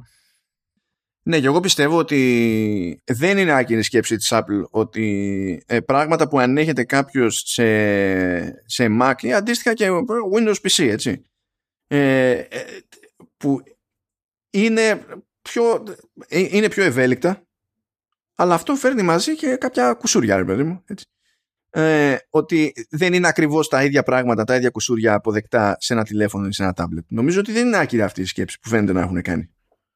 Να, ε, να, να βάλω άλλο ένα παίχτη στο προσκήνιο στο, στο όλο θέμα. Ε, αν δεν κάνω λάθος, ο τελευταίος μη M1 σε iPad ήταν ο 12, ο 12Z. Ναι, ο 12Z. Ναι. Δεν υπήρχε ούτε 13 ούτε 14, έτσι δεν ε, πήγαμε κατευθείαν στον M1. Ε, Άρα μήπως σε όλο αυτό παίζει ρόλο και η θερμοκρασία; Γιατί φαντάζομαι ότι όταν θα τρέχει το Stage Manager και ειδικά με το κουμπόσι σε καμιά οθόνη τέρας, ε, θα δίνει πόνο επεξεργαστή, ρε παιδί μου, και η GPU και όλα. Ε, ε, ε σίγουρα, θα καίει περισσότερο, σίγουρα. Ε, θα καίει η μπαταρία, εντάξει, ναι, okay, και ρεύμα. Αλλά Όχι, δεν το για την μπαταρία, ενώ θα καίει και από θερμοκρασία. Δηλαδή... Ε, Μήπως το, το, ξέρεις, το, το thermal design του 12 είναι, ξέρεις, δεν είναι αρκετά επαρκές για να αντέξει όλο αυτό το, το φόρτο εργασίας. Mm, κοίτα, επειδή αυτό είναι συνδυαστικό με το σασί και ξέρουμε ποιο είναι το όριο του Α12Z και με βάση αυτό έχει υπολογιστεί και το, και το σασί δεν μπορείς να το πας πιο πάνω από όσο μπορεί να πάει. Μπορείς να του τσιτώσεις την GPU και ξέρουν πόσο μπορεί να πάει. Ναι, αυτό σου λέω ότι εκεί που θα πάει όμως δεν είναι αρκετή η δύναμή της για να. και για τόση ώρα να λειτουργεί. Ε, για να κάνει αυτό που θέλουν με το Stage Manager. Και φαντάζομαι ότι... Πιστεύω ότι απλά δεν φτάνει. Όσο και να το τσιτώσεις, επειδή έχει ένα όριο το chip, πέρα, άμα πάει πέρα από κάποια θερμοκρασία, απλά δεν θα λειτουργεί. Ξέρουν ποιο είναι αυτό το όριο. Δηλαδή ε, δεν, έχει, δεν μπορείς να το τσιτώνεις για πάντα και να λες θα ανεβαίνει η θερμοκρασία για πάντα το όριο είναι αυτό που είναι. Αλλά έχει λιγότερους πυρήνες, έχει από, τε, πόσο είναι, τουλάχιστον από δύο γενιές GPU cores πίσω. Ε, παίζουν όλα αυτά. Και, και, και πόσο είχε, πόσο είχε, είχε τέσσερις ή είχε πέντε στην καλύτερη ας πούμε ένα chip για, για iPad Pro. Και εδώ πέρα νομίζω το, ο M1 που βάζουν σε αυτή την περίπτωση πρέπει να έχει 8 πυρήνες. Δηλαδή παίζει να είναι έως και διπλάσια τα GPU cores που έχει πάνω και πιο αποδοτικά και τα συνάφη και τα συνάφη. Και, και φαντάζομαι ότι θα προσπάθησαν να το τσιτώσουν το, το τσιπάκι έτσι, για να δουν αν μπορεί να το τρέξει στο Stage Manager, αλλά μάλλον συνειδητοποίησαν ότι δεν είναι και πολύ ευχάριστο να κρατάς ένα iPad που έχει 400 βαθμούς έτσι στα χέρια σου το έχεις και να καίει αυτό. Γιατί δεν καταλαβαίνω. δεν καταλαβαίνω. Ναι, εντάξει. Okay. Οπότε, πού καταλήγουμε ότι υπάρχει λογική στον περιορισμό, απλά η Apple για άλλη μια φορά δεν εξηγήσει όπως θα έπρεπε, όσο θα έπρεπε ότι είναι όλη φάση. Ε, ναι, νομίζω ότι θα έπρεπε να έχει σταθεί περισσότερο στο κομμάτι της GPU, γιατί δεν είναι ότι δεν το λέει, αλλά βγαίνει από τα συμφραζόμενα. Θα έπρεπε να τους κόψει ότι αυτό δεν πρέπει να τα αφήνουν στα συμφραζόμενα. Καλά, δεν υπάρχει περίπτωση να τους κόψει, γιατί το όλο θέμα στον διάλογο είναι να καταλήξουμε στο ότι η Apple μας αναγκάζει να πάρουμε καινούριο hardware. Ε, ο στόχος είναι αυτός, ανεξαρτήτω λογικής. Ναι, επειδή, πρω, επειδή πρώτη φορά στη ζωή σας πρώτη φορά στη ζωή σας βγαίνει κάτι καινούριο που κάνει κάτι που δεν κάνει το προηγούμενο που έχετε και κάθε φορά που συμβαίνει αυτό το πράγμα λέτε τα παρατάω όλα, με κλέβουν, με αναγκάζουν να αγοράσω κάτι καινούριο. Είναι σαν το άρθρο που διάβαζα προχθές για τον ε, M2 που έλεγε για τα πρώτα leaked benchmarks που δείξαν και καλά ότι η CPU έχει 20% διαφορά σε ταχύτητα, ξέρω εγώ, σε, ε, σε multi-threading και το single threading είναι ψηλό ίδιο κτλ. Και, και ο τίτλος ήταν ε, μέτρης επιδόσεις, τσιπάκι με μέτρες επιδόσεις και λες, πέρσι το τσιπάκι που το συγκρίνεις ήταν το νούμερο ένα τσιπάκι σε όλη την αγορά. Και τώρα σου δίνω ένα τσιπάκι που είναι 20% γρηγορότερο και είναι μέτριο. Μα τα λέγαμε κι εμείς και τα έλεγε και όλος όλος ο χώρος τα έλεγε αυτά. Ότι τώρα αυτή τη φορά που πηγαίνεις σε τελείως άλλη αρχιτεκτονική, έχεις αυτά τα κέρδη που έχεις, μετά εννοείται ότι από γενιά σε γενιά θα είναι πιο λογικά τα πράγματα. Ε, έτσι όπως είναι, έτσι όπως είναι για άλλους αλλά όχι εκεί ντε και καλά θέλανε να βγουν και φέτος και να έχουν κάνει ένα άλλο μαγικό να έχουν ακυρώσει τους νόμους της φύσης και να έχουν ξέρω εγώ σε διεργασίες οχταπλάσια ε, απόδοση πάλι ξέρω εγώ σχέση με την main ε, δεν δε γίνεται παιδιά τώρα τι, τι δεν καταλαβαίνετε εγώ αυτό που καταλαβαίνω πάντως είναι ότι εμένα με αναγκάζουν να πάρω iPad ε, χάζευα τώρα μιας και λέμε για αυτές τις θεωρίες τα, τα, λοιπόν ε, χάζαβα για άσχετους λόγους ε, για κάτι ISPs, εξεργαστές εικόνας σε φωτογραφικές μηχανές. Ξέρω ότι δεν σε εκπλήσει αυτό, Λεωνίδα, αλλά δεν είχα πρόθεση. Έτυχε, έτυχε. Πραγματικά έτυχε σε άσχετη συζήτηση. Και ακούστε τώρα. Ε, υπήρχε εταιρεία που στο αμέσως προηγούμενο ISP που είχε έπαιζε πρόβλημα με latency ακόμα και στα μενού και εκνεύριζε κόσμο. Αυτό το πράγμα. Η λύση ξέρετε ποια ήταν; Να βγάλει άλλο ISP που είναι σε άλλες μηχανές, άρα να αγοράσετε άλλη μηχανή για να είναι ok το μενού. Προφανώς δεν ήταν η μόνη αλλαγή που έφερε το νέο ISP. Έφερε και άλλα πράγματα που είχαν να κάνουν με. Δηλαδή, μας οδηγούν σε καλύτερη φωτογραφία, καλύτερο βίντεο κτλ. Έτσι. Δεν είναι ότι αυτός είναι ο λόγος να πάρεις άλλη. Αλλά η απάντηση ήταν αυτή στην ουσία. Δηλαδή, αν θες πλέον θες να μείνεις σε δικό μου προϊόν ε, και να μην έχεις θέμα latency ε, στα, στα μενού και, και lag, πάρα πολύ ωραία. Σου έχω μια φοβερή λύση. Μπορείς να μου δώσεις μερικές χιλιάδες ευρώ ακόμα. Ε, για να πάρεις μια καλύτερη φωτογραφική μηχανή που μεταξύ άλλων δεν θα έχει και αυτό το πρόβλημα. Ναι, εντάξει. Ε, ναι, ο άλλος κάνει τη δουλειά του. Δεν θα πάει να αγοράσει μηχανή χιλιάδων ευρώ ε, γι' αυτό, αν είναι να την αγοράσει, θα την αγοράσει για κάτι άλλο. Δηλαδή, μάλλον θα την αγοράσει για το ότι του τάζει το καινούριο ISP ότι μπορεί να χρειαστεί να διαχειριστεί οχταπλάσιο αριθμό πίξελ. Μάλλον γι' αυτό, αν είναι θα κάνει την κίνηση. Αλλά ναι, τέλος πάντων. Anyway, ναι, δεν πιάνω αυτή τη, τη ρητορική. Εντάξει, η οποία ισχύει για πολλά πράγματα, έτσι, δηλαδή που, που πηγαίνει και συγκρούεται και σε αυτό που, με αυτό που είπες εσύ στην αρχή ξεκινώντας. Το ότι από τη μία είναι μας τα έβγαλες αυτά με εμένα και τι, τι είναι αυτό που μας δίνεις που είναι δυνατό λόγω εμένα τα ίδια πράγματα κάνουμε και με το που πας και δίνεις κάτι το οποίο απαιτεί εμένα για, και σου εξηγεί τέλος πάντων σε γενικές γραμμές γιατί απαιτεί εμένα, λες και, τι να απαιτεί εμένα, δεν μπορείς να το κάνεις πιο. Παιδιά, δεν, δεν θα καταλήξουμε έτσι ποτέ πουθενά. Τι να κάνουμε τώρα. Και προχωράμε. Γιατί έχει ακόμα πραγματάκια. Προχωράμε, προχωράμε. Ε, έχουμε νέα display modes εδώ πέρα. Έχουμε το reference mode. Στην ουσία μπορούμε να κάνουμε κονέ. Ε, ναι, αλλά το ζήτημα είναι ότι ο Mac τα υποστηρίζει, αλλά είναι και από την περιά του iPad. Ε, γιατί ναι, μπορεί να μπει σε reference mode ε, σε συνδυασμό με εξωτερικό monitor Δηλαδή να συνδέσουμε το iPad σε εξωτερικό monitor και να λειτουργήσουν στο ίδιο reference mode για να ξέρουμε τι κάνουμε σε χρώμα κτλ. Αυτό τώρα χωρίς να είναι Mac στην αλυσίδα. Ναι. Αν έχουμε Mac στην αλυσίδα μπορεί να γίνει αυτό ε, εφόσον το iPad είναι σε sidecar και, και υποστηρίζεται display, ε, display scaling. Ε, δηλαδή μπορούμε όπως και σε Mac ας πούμε ε, να αλλάξουμε την ανάλυση του συστήματος ώστε να μικρύνουν τα staff και να χωράνε περισσότερα στον ωφέλιμο χώρο που έχουμε. Αυτό επίσης ζορίζει τη GPU. Είναι στην οθόνη του iPad ή στην εξωτερική ή και στα δύο, ξέρω. Ε, νο, νο, όχι, νομίζω ότι αυτό πρέπει να είναι και στα δύο. Ειδικά στην περίπτωση του Stage Manager νομίζω γίνεται και από εδώ και από εκεί. Νομίζω. Κάτσε για να το δω λίγο, να το σιγουρέψουμε.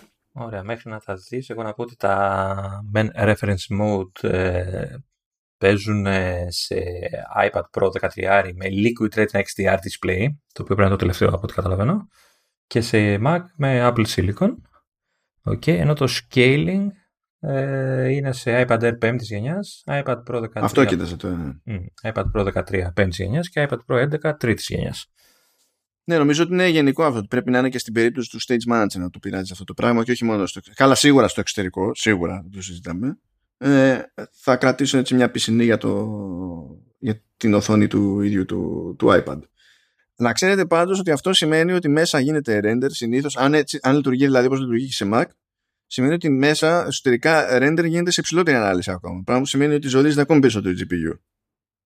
Να. Τουλάχιστον αν γίνεται με τον τρόπο που συνήθως το κάνει η Apple σε τέτοιες περιπτώσεις, έτσι. Μπορούμε όμως να προχωρήσουμε weather. Το αστείο εδώ είναι ότι ήρθε η εφαρμογή weather σε iPad. Όλα τα υπόλοιπα τα έχουμε πει. Έτσι. Απλά υπάρχει και, υπάρχει και comedy angle στην όλη υπόθεση. Το ζητάγανε μόνο από το 2010. Είναι νομίζω μαζί το δίνανε, ε, το ζητάγανε μαζί με το, με το calculator. ναι, ναι, ναι. Που ήρθε και αυτό. Απίστευτο. ναι. Απίστευτα πράγματα. Λοιπόν, ε, για games θα έχουμε πει. Απίστευτο ακόμη το ότι υπάρχει τέτοιο section στα σοβαρά. Live text και Siri τα έχουμε πει. Home επίσης. Family sharing. Και τώρα πάμε εδώ desktop plus apps. Αυτό είναι κλασικός όρος που τον ακούς και ε, είναι αδύνατο να φανταστείς σημαίνει. Είναι σαν το console quality games. Ναι, ναι, είναι, είναι αυτό. Με τη διαφορά ότι εκεί πέρα εσύ ξέρεις τι σημαίνει, απλά δεν ξέρει η Apple. Εδώ είναι το ανάποδο. Η, η Apple ξέρει τι σημαίνει, αλλά εσύ δεν ξέρεις με το που τα ακούς. λοιπόν, ακούστε, ακούστε παιδιά, custom toolbars σε εφαρμογές. Αυτό γινόταν σε Mac, δεν γινόταν σε iPad. Δηλαδή αν υπάρχει toolbar, είχε τα όποια εικονίδια είχα, είχε, είχε αποφασίσει ο developer ότι θα έχουν. Τώρα... Γενικά όμως Toolbar. Αν πεις να δεν πάω στο menu bar εγώ. Ναι, toolbar. Okay. Εντάξει. Ναι, ναι, όχι. Ναι, ναι. ναι. Ε, καλά. Νέα εικονίδια εκεί πέρα για toolbar buttons και τα λοιπά. Εντάξει, αυτό είναι για χάρη ευχρηστίας και βανάγνωστα και τα λοιπά. Επίσης, λέει ότι εμφανίζεται ε, πλαίσιο αναζήτησης στην ίδια θέση ε, και στο ίδιο μέγεθος σε όλες τις εφαρμογές. Και πηγαίνει πακέτο με instant search με τη λογική ότι τέλος πάντων βγάζει αποτελέσματα με κάθε πάτημα χαρακτήρα. Δεν περιμένει να γράψουμε όλο το search και να πατήσουμε enter, ξέρω εγώ και τα λοιπά. Uh, multi-select content menu. Απίστευτο.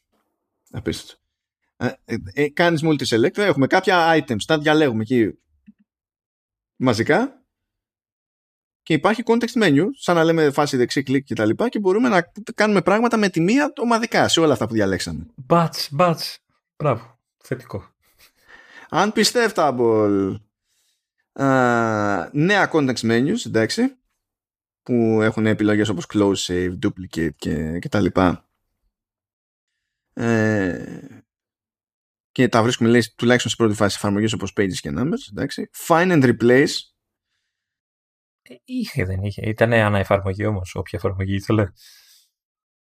Ε, λέει ότι πλέον είναι across the system και λέει λαμβάνονται και mail messages, reminders, Swift playgrounds και τα λοιπά και το search field λέει είναι πάνω από το πληκτρολόγιο ακριβώς για να είναι πιο εύκολο να κάνουμε τις τράμπες. Ε, undo και redo σε περισσότερες εφαρμογές. Έχει undo και redo στο files. Yes! yes. Yes. Καλά photos το έχουμε πει και calendar. Okay. Ε, copy και drag contact cards σε email. Αυτό για κάποιο λόγο και καλά το drag να μην γινόταν. Το copy. copy. Δηλαδή, ντροπή. Ε, είπα, προλαβαίναν οι άνθρωποι. ναι, ναι, ναι, πρέπει να το σκεφτούν. Uh, επίσης λέει όταν φτιάχνουμε meetings τέλος πάντων σε calendar ε, υπάρχει άλλο design και τα λοιπά ώστε να μπορούμε να τσεκάρουμε τη διαθεσιμότητα του καθενός. Τώρα όλο αυτό είναι υποσυνθήκη βέβαια. Τέλος πάντων άλλη κουβέντα αυτή. Ε, auto complete suggestions για στήλες στο numbers. Ναι ναι ναι ναι. Ε, εντάξει τι, τι, τι άλλο να πεις. Λίστες λέει στα contacts. Μπορούμε να φτιάξουμε λίστες με διαφορετικά contacts. Ο, τα, ομάδες δηλαδή, έτσι, να τις ομαδοποιήσεις τις ε, επαφές. Μα ε, groups είχαμε, groups είχαμε. Τώρα δεν ξέρω γιατί τα λέει lists εδώ, γιατί πριν τα λέει groups. Δεν ξέρω αν τα αντιμετωπίζεις ως κάτι διαφορετικό ή βαφτίζει τα groups, lists και τα λοιπά. Ναι. Αλλά τέλος πάντων μετά μπορούμε όταν θέλουμε να στείλουμε με τη μία ε, ένα mail σε όλη τη λίστα, μπορούμε να πάμε να κάνουμε search για το, με το όνομα της λίστας της ρημάδας και να διάλεξουμε με τη μία τελειώνουμε το οποίο γίνεται σε Mac έτσι. Αυτά είναι πράγματα που στην ουσία είναι, είναι default σε Mac και έρχονται σε iPad. Επίσης εντοπισμός διπλοτύπων και συγχώνευση καρτών στα contacts. Δηλαδή εντάξει ε... να, να πω τώρα κάτι. Όταν άκουσα αυτή την κατηγορία και νομίζω αναφερθήκα και στην παρουσίαση εγώ πήγα αλλού και εγώ αλλού πήγα γιατί λέω λες, λες, ε, λες, Final Cut; Ε, και δεν. Ε, να σου πω στην αρχή, ε, μου πέρασε μια ιδέα η οποία έφυγε πολύ γρήγορα γιατί συνειδητοποίησα πόσο δεν. Του στείλω ότι ξέρεις, όπως, το, όπως το ο Mac τρέχει οι εφαρμογές του, του iPhone και του iPad ε, να γίνει το αντίθετο. Αλλά εντάξει, αυτό έσβησε γρήγορα σαν όνειρο. Ε, μετά... Δεν υπήρχε αυτό, το έχουμε ξανασυζητήσει. δεν υπήρχε περίπτωση. Okay. Αλλά ξέρεις, σου λέει αυτή την, τον τίτλο και λες. Ε, μετά λέω μήπως είναι κάτι πιο εσωτερικό, πιο σκοτεινό, κάτι πιο περίεργο που θα επιτρέψει στους developers να δημιουργήσουν όντως εφαρμογέ ε, επίπεδου desktop. Ε, ξέρεις, ε, πιο ολοκληρωμένες εφαρμογές, ε, πιο κοντά σε Mac, να μην είναι η ίδια, αλλά να, είναι, ξέρεις, να έχει κάποια features εγώ, που τα συναντάμε. Δηλαδή πράγματα που λείπουν ε, θα μπορούν να τα προσθέτουν πιο εύκολα γιατί θα εκμεταλλεύονται το, το οτιδήποτε. Και αρχίζει και λέει αυτά που είπες. Ε, δεν μου κολλάει ο τίτλος με τα features που αναφέρει. Δεν ξέρω γιατί. Γιατί όταν, όταν αρχίζει και σου λέει customizable toolbars, λες ε, χαίστηκα. Δηλαδή... Εντάξει, δεν λες χαίστηκα. Απλά λες, ε, όταν μου είπες όταν μου είπες desktop class, εγώ πρόλαβα να έχω όνειρα. Αυτό ε, λες. αυτό, ναι, δηλαδή, καλό είναι. Ωραία είναι όλα αυτά που επιτέλους λείπανε πολλά από αυτά. Αλλά λες, ρε παιδί μου, ε, αλλού με πήγαινες. Αλλά, δηλαδή το hype σου μέσα. Ναι, νομίζω ότι, κοίτα, το θετικό στην, στην, σε αυτή τη φάση είναι ότι τέλος πάντων γίνονται βήματα για να έρθει και άλλο πιο κοντά σε Mac το iPad OS. Δεν είναι ποτέ ακριβώς. Ακόμα και το Stage Manager δηλαδή είπαμε, έχει περιορισμούς στη μία που δεν έχει στην άλλη. Και εδώ πέρα εξακολουθούν και υπάρχουν τρύπες, αλλά αποφασίζουν ότι θα κλείσουν διάφορες τρύπες ώστε να κάνουν το, το iPad OS σιγά σιγά ακόμη πιο βιώσιμο ε, ως πιθανό main system κάποιου αλλά και πάλι αν έχεις να κάνεις κάποια συγκεκριμένα πράγματα που ξέρεις ότι απλά είναι αδύνατα σε iPadOS δεν έχει σημασία τι κάνει το UI, δεν έχει σημασία τι κάνει το chip κτλ. Άμα απλά είναι τεχνικώς αδύνατα ε, εκεί πέρα θα κάνεις Mac. Δηλαδή π.χ. εμείς, να, podcasting, κλασικά. Ναι, κάτι, κάτι που μου κάνει εντύπωση που δεν το κυνηγάνε λίγο. Ότι, εντάξει, θα μου πεις, δεν ξέρω αν ακόμα ασχολείται τόσο πολύ με τα podcast η Apple. Νομίζω ότι είναι ενδιαφέρον, ε αλλά είναι ένα πράγμα που θα μπορούσε το iPad, έστω το iPad, δεν σου πω για iPhone, να, να το κυνηγήσει, να, να αναλυθούν τα όποια θέματα και να μπορείς να, να χρησιμοποιήσεις το iPad για main machine, ας το πούμε σε ένα podcast.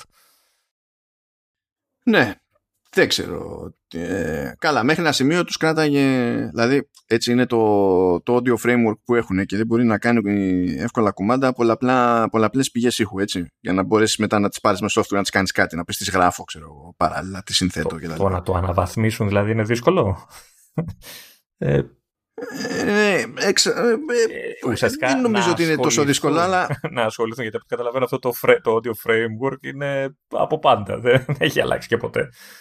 Μπορεί απλά να μην τους νοιάζει για κάτι τέτοιο. αυτό, αυτό. Να λένε ότι ε, το, το, το, λογικό είναι, δηλαδή εγώ έχω ένα όραμα χ για το iPad και θέλω το iPad να εξυπηρετεί ως ε, βασικό σύστημα ε, ένα σεβαστό ποσοστό ενδεχομένως του, των χρηστών αλλά αυτό δεν σημαίνει ότι θέλονται και καλά να εξυπηρετεί και όλους τους υπολείπους. Γιατί όλοι οι υπόλοιποι έχουν και διάφορες, δηλαδή το ότι εμείς έχουμε αυτό που έχουμε το, το, podcasting δεν σημαίνει ότι το ένα πράγμα μόνο που δεν μπορούμε να κάνουμε σε iPad και μπορούμε να το κάνουμε σε Mac. Και δεν είναι και παράλογο να υπάρχουν διαφορές προχωρώντας γιατί είναι αλλιώς τιμένα τα συστήματα αυτά γενικά. Ε, ναι, αλλά νομίζω όσο περνάει ο καιρός και τα χρόνια κάποιοι περιορισμοί αρχίζουν και φαντάζουν ηλίθιοι. Ναι, για να σου πω, ε, ε, πιο πολύ θα με σε πρώτη φάση, δηλαδή πιο πολύ θα εκτιμούσα να μου πούνε ε, βγάζω το Logic για iPad, να μπορώ να μοντάρω σε iPad, ακόμα και αν αυτό ε, σημαίνει ότι θα μείνουν πίσω ακόμη για το, το, το, να μου κάνουν τη χάρη να μπορώ να ηχογραφώ σε iPad. Γιατί έτσι κι αλλιώς ε, το σωστό στο, στο podcast είναι να είσαι σε σχετικά ελεγχόμενο περιβάλλον για να ηχογραφήσεις. Αλλιώς έχεις άλλα προβλήματα. Αλλά στο μοντάζ δεν είναι το ίδιο και υπάρχουν σαφή κέρδη στο να κάνεις μοντάζ με, με αφή. Ναι, σε αμεσότητα, ταχύτητα κτλ. Κάζω με τις σχηματομορφές και αυτά. Ναι, αντίστοιχα, ο, αντίστοιχα κάποια πράγματα που θέλουν ξεκάθαρα ισχύ για να πει ότι κάποιος θα κάνει επαγγελματικά. Δηλαδή, αν είσαι ένας τύπος που θέλει να φτιάξει ένα ωραίο βίντεο μια στο τόσο τι M1, τι M2, ο M2 κιόλας έχει και έξτρα πρόβλεψη για τέτοια θέματα, είναι ok super. Ε, αν είσαι όμως βιντεάς που θα σε νιάξουν άλλα chips, στη χειρότερη θα σε νιάξει ο M1 Pro, αντίστοιχα ξέρω εγώ Max και δεν το συζητάμε για Ultra, αυτά τα chips δεν πρόκειται να δεις ποτέ σε iPad. δεν. Αν έχεις λόγο δηλαδή να χρειάζεσαι κάτι τέτοιο, τότε το αν μπαίνει υποστήριξη για κάποια πράγματα σε iPad είναι, έχει λίγο σχετική αξία. Δηλαδή στην καλύτερη το iPad σε ένα τέτοιο σενάριο ε, θα ήταν λύση ανάγκης. Πέθανε το ο Mac, κάπως πρέπει να κάνω δουλειά. Δηλαδή αυτό ξέρω εγώ. Ναι, αυτή τη στιγμή όμως δεν είναι λύση. Δηλαδή από το να μην είναι καθόλου λύση, ας είναι λύση ανάγκης ή ας είναι μια λύση δευτερεύουσα. Ξέρω εγώ, οτιδήποτε. Δεν κακό να είναι λύση. Τέλος πάντων, ε, καταλαβαίνω, απλά σου λέω είναι κάποια πράγματα, κάποιοι περιορισμοί που πλέον αρχίζουν και φαίνονται τεχνητοί. Έτσι, δηλαδή δεν. ότι λύνονται, ότι μπορεί και να το κάνει πια. Uh, λοιπόν, πάμε παρακάτω όμως. Freeform τα έχουμε πει, privacy επίσης, security επίσης, accessibility τα έχουμε πει, τα είχαμε πει και σε πιο παλιό γιατί το έχει, τα έχει ανακοινώσει ξεχωριστά αυτά. Απλά τυχαίνει, επειδή στην πραγματικότητα όλα αυτά θα έρθουν με τις νέες εκδόσεις των λειτουργικών, τα βάζει και στις λίστες με το τι αλλάζουν, οπότε okay. Για app clips είπαμε, για books είπαμε, για dictation επίσης, dictionary, FaceTime και τα συναφή τα πάντα όλα. Ε, τώρα εδώ πέρα έχει, έχει δύο πραγματάκια στο files, επειδή υποστηρίζει σε iPadOS το files κάποια views που έτσι κι αλλιώς δεν, δεν στέκει να είναι σε iPhone. Mm. τέλος πάντων, λέει ότι στα navigation buttons έχει... Ε, ενέργειες λέει σχετικά με τη διαχείριση τέλος πάντων αρχείων και, και τα λοιπά αλλιώς οργανωμένα ε, και να μπορούμε να πηγαίνουμε πιο εύκολα από folder σε folder όταν το ένα είναι μέσα στο άλλο και τα λοιπά ε, έχει sorting σε, έχει ταξινόμηση τέλος πάντων σε, σε στήλες και μάλιστα είναι, πού το έχει γιατί έχει ταξινόμηση αλλά είναι, τώρα το κάνεις στη στήλη την ίδια όπως κάνει ο Mac ουσιαστικά Πατάς δηλαδή το, το header. Ναι, είναι στο, στη, στην κεφαλίδα ε, και υποστηρίζεις και file types, οπότε εντάξει. Μπορούμε να αλλάξουμε file extensions. Thank you.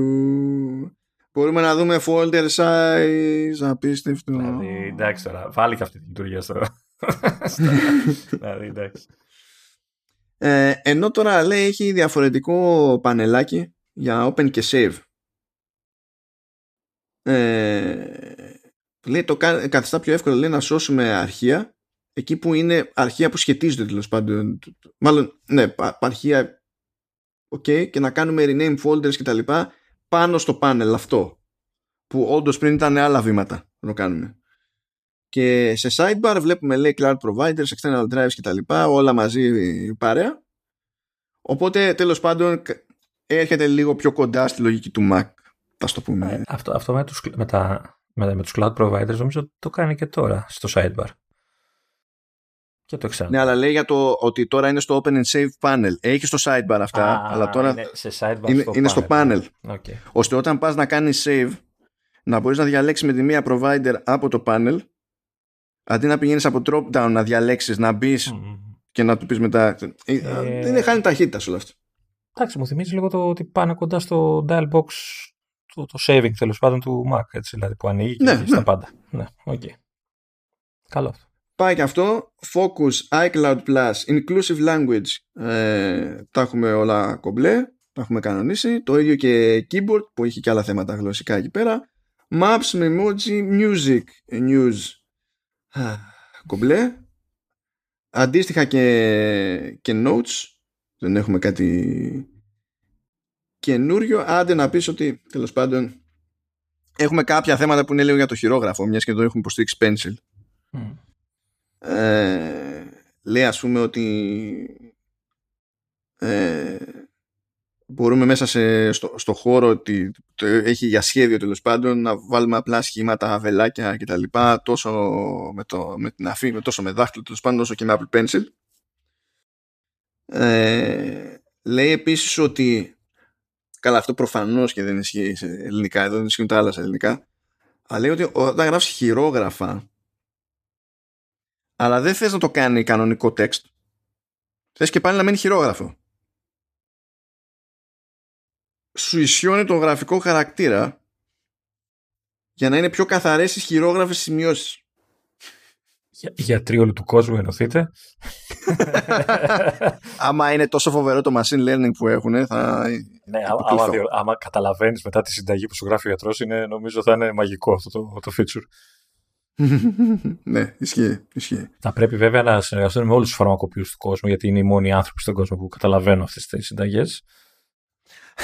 Δεν ξέρω τι, τι, ακριβώς τι ISP έχουν στο, στα μάτια τους και τους κάνει βελτίωση, αλλά ναι, είναι οι μόνοι. Επίσης, φω, ε, photos, podcast, reminders, κομπλέ.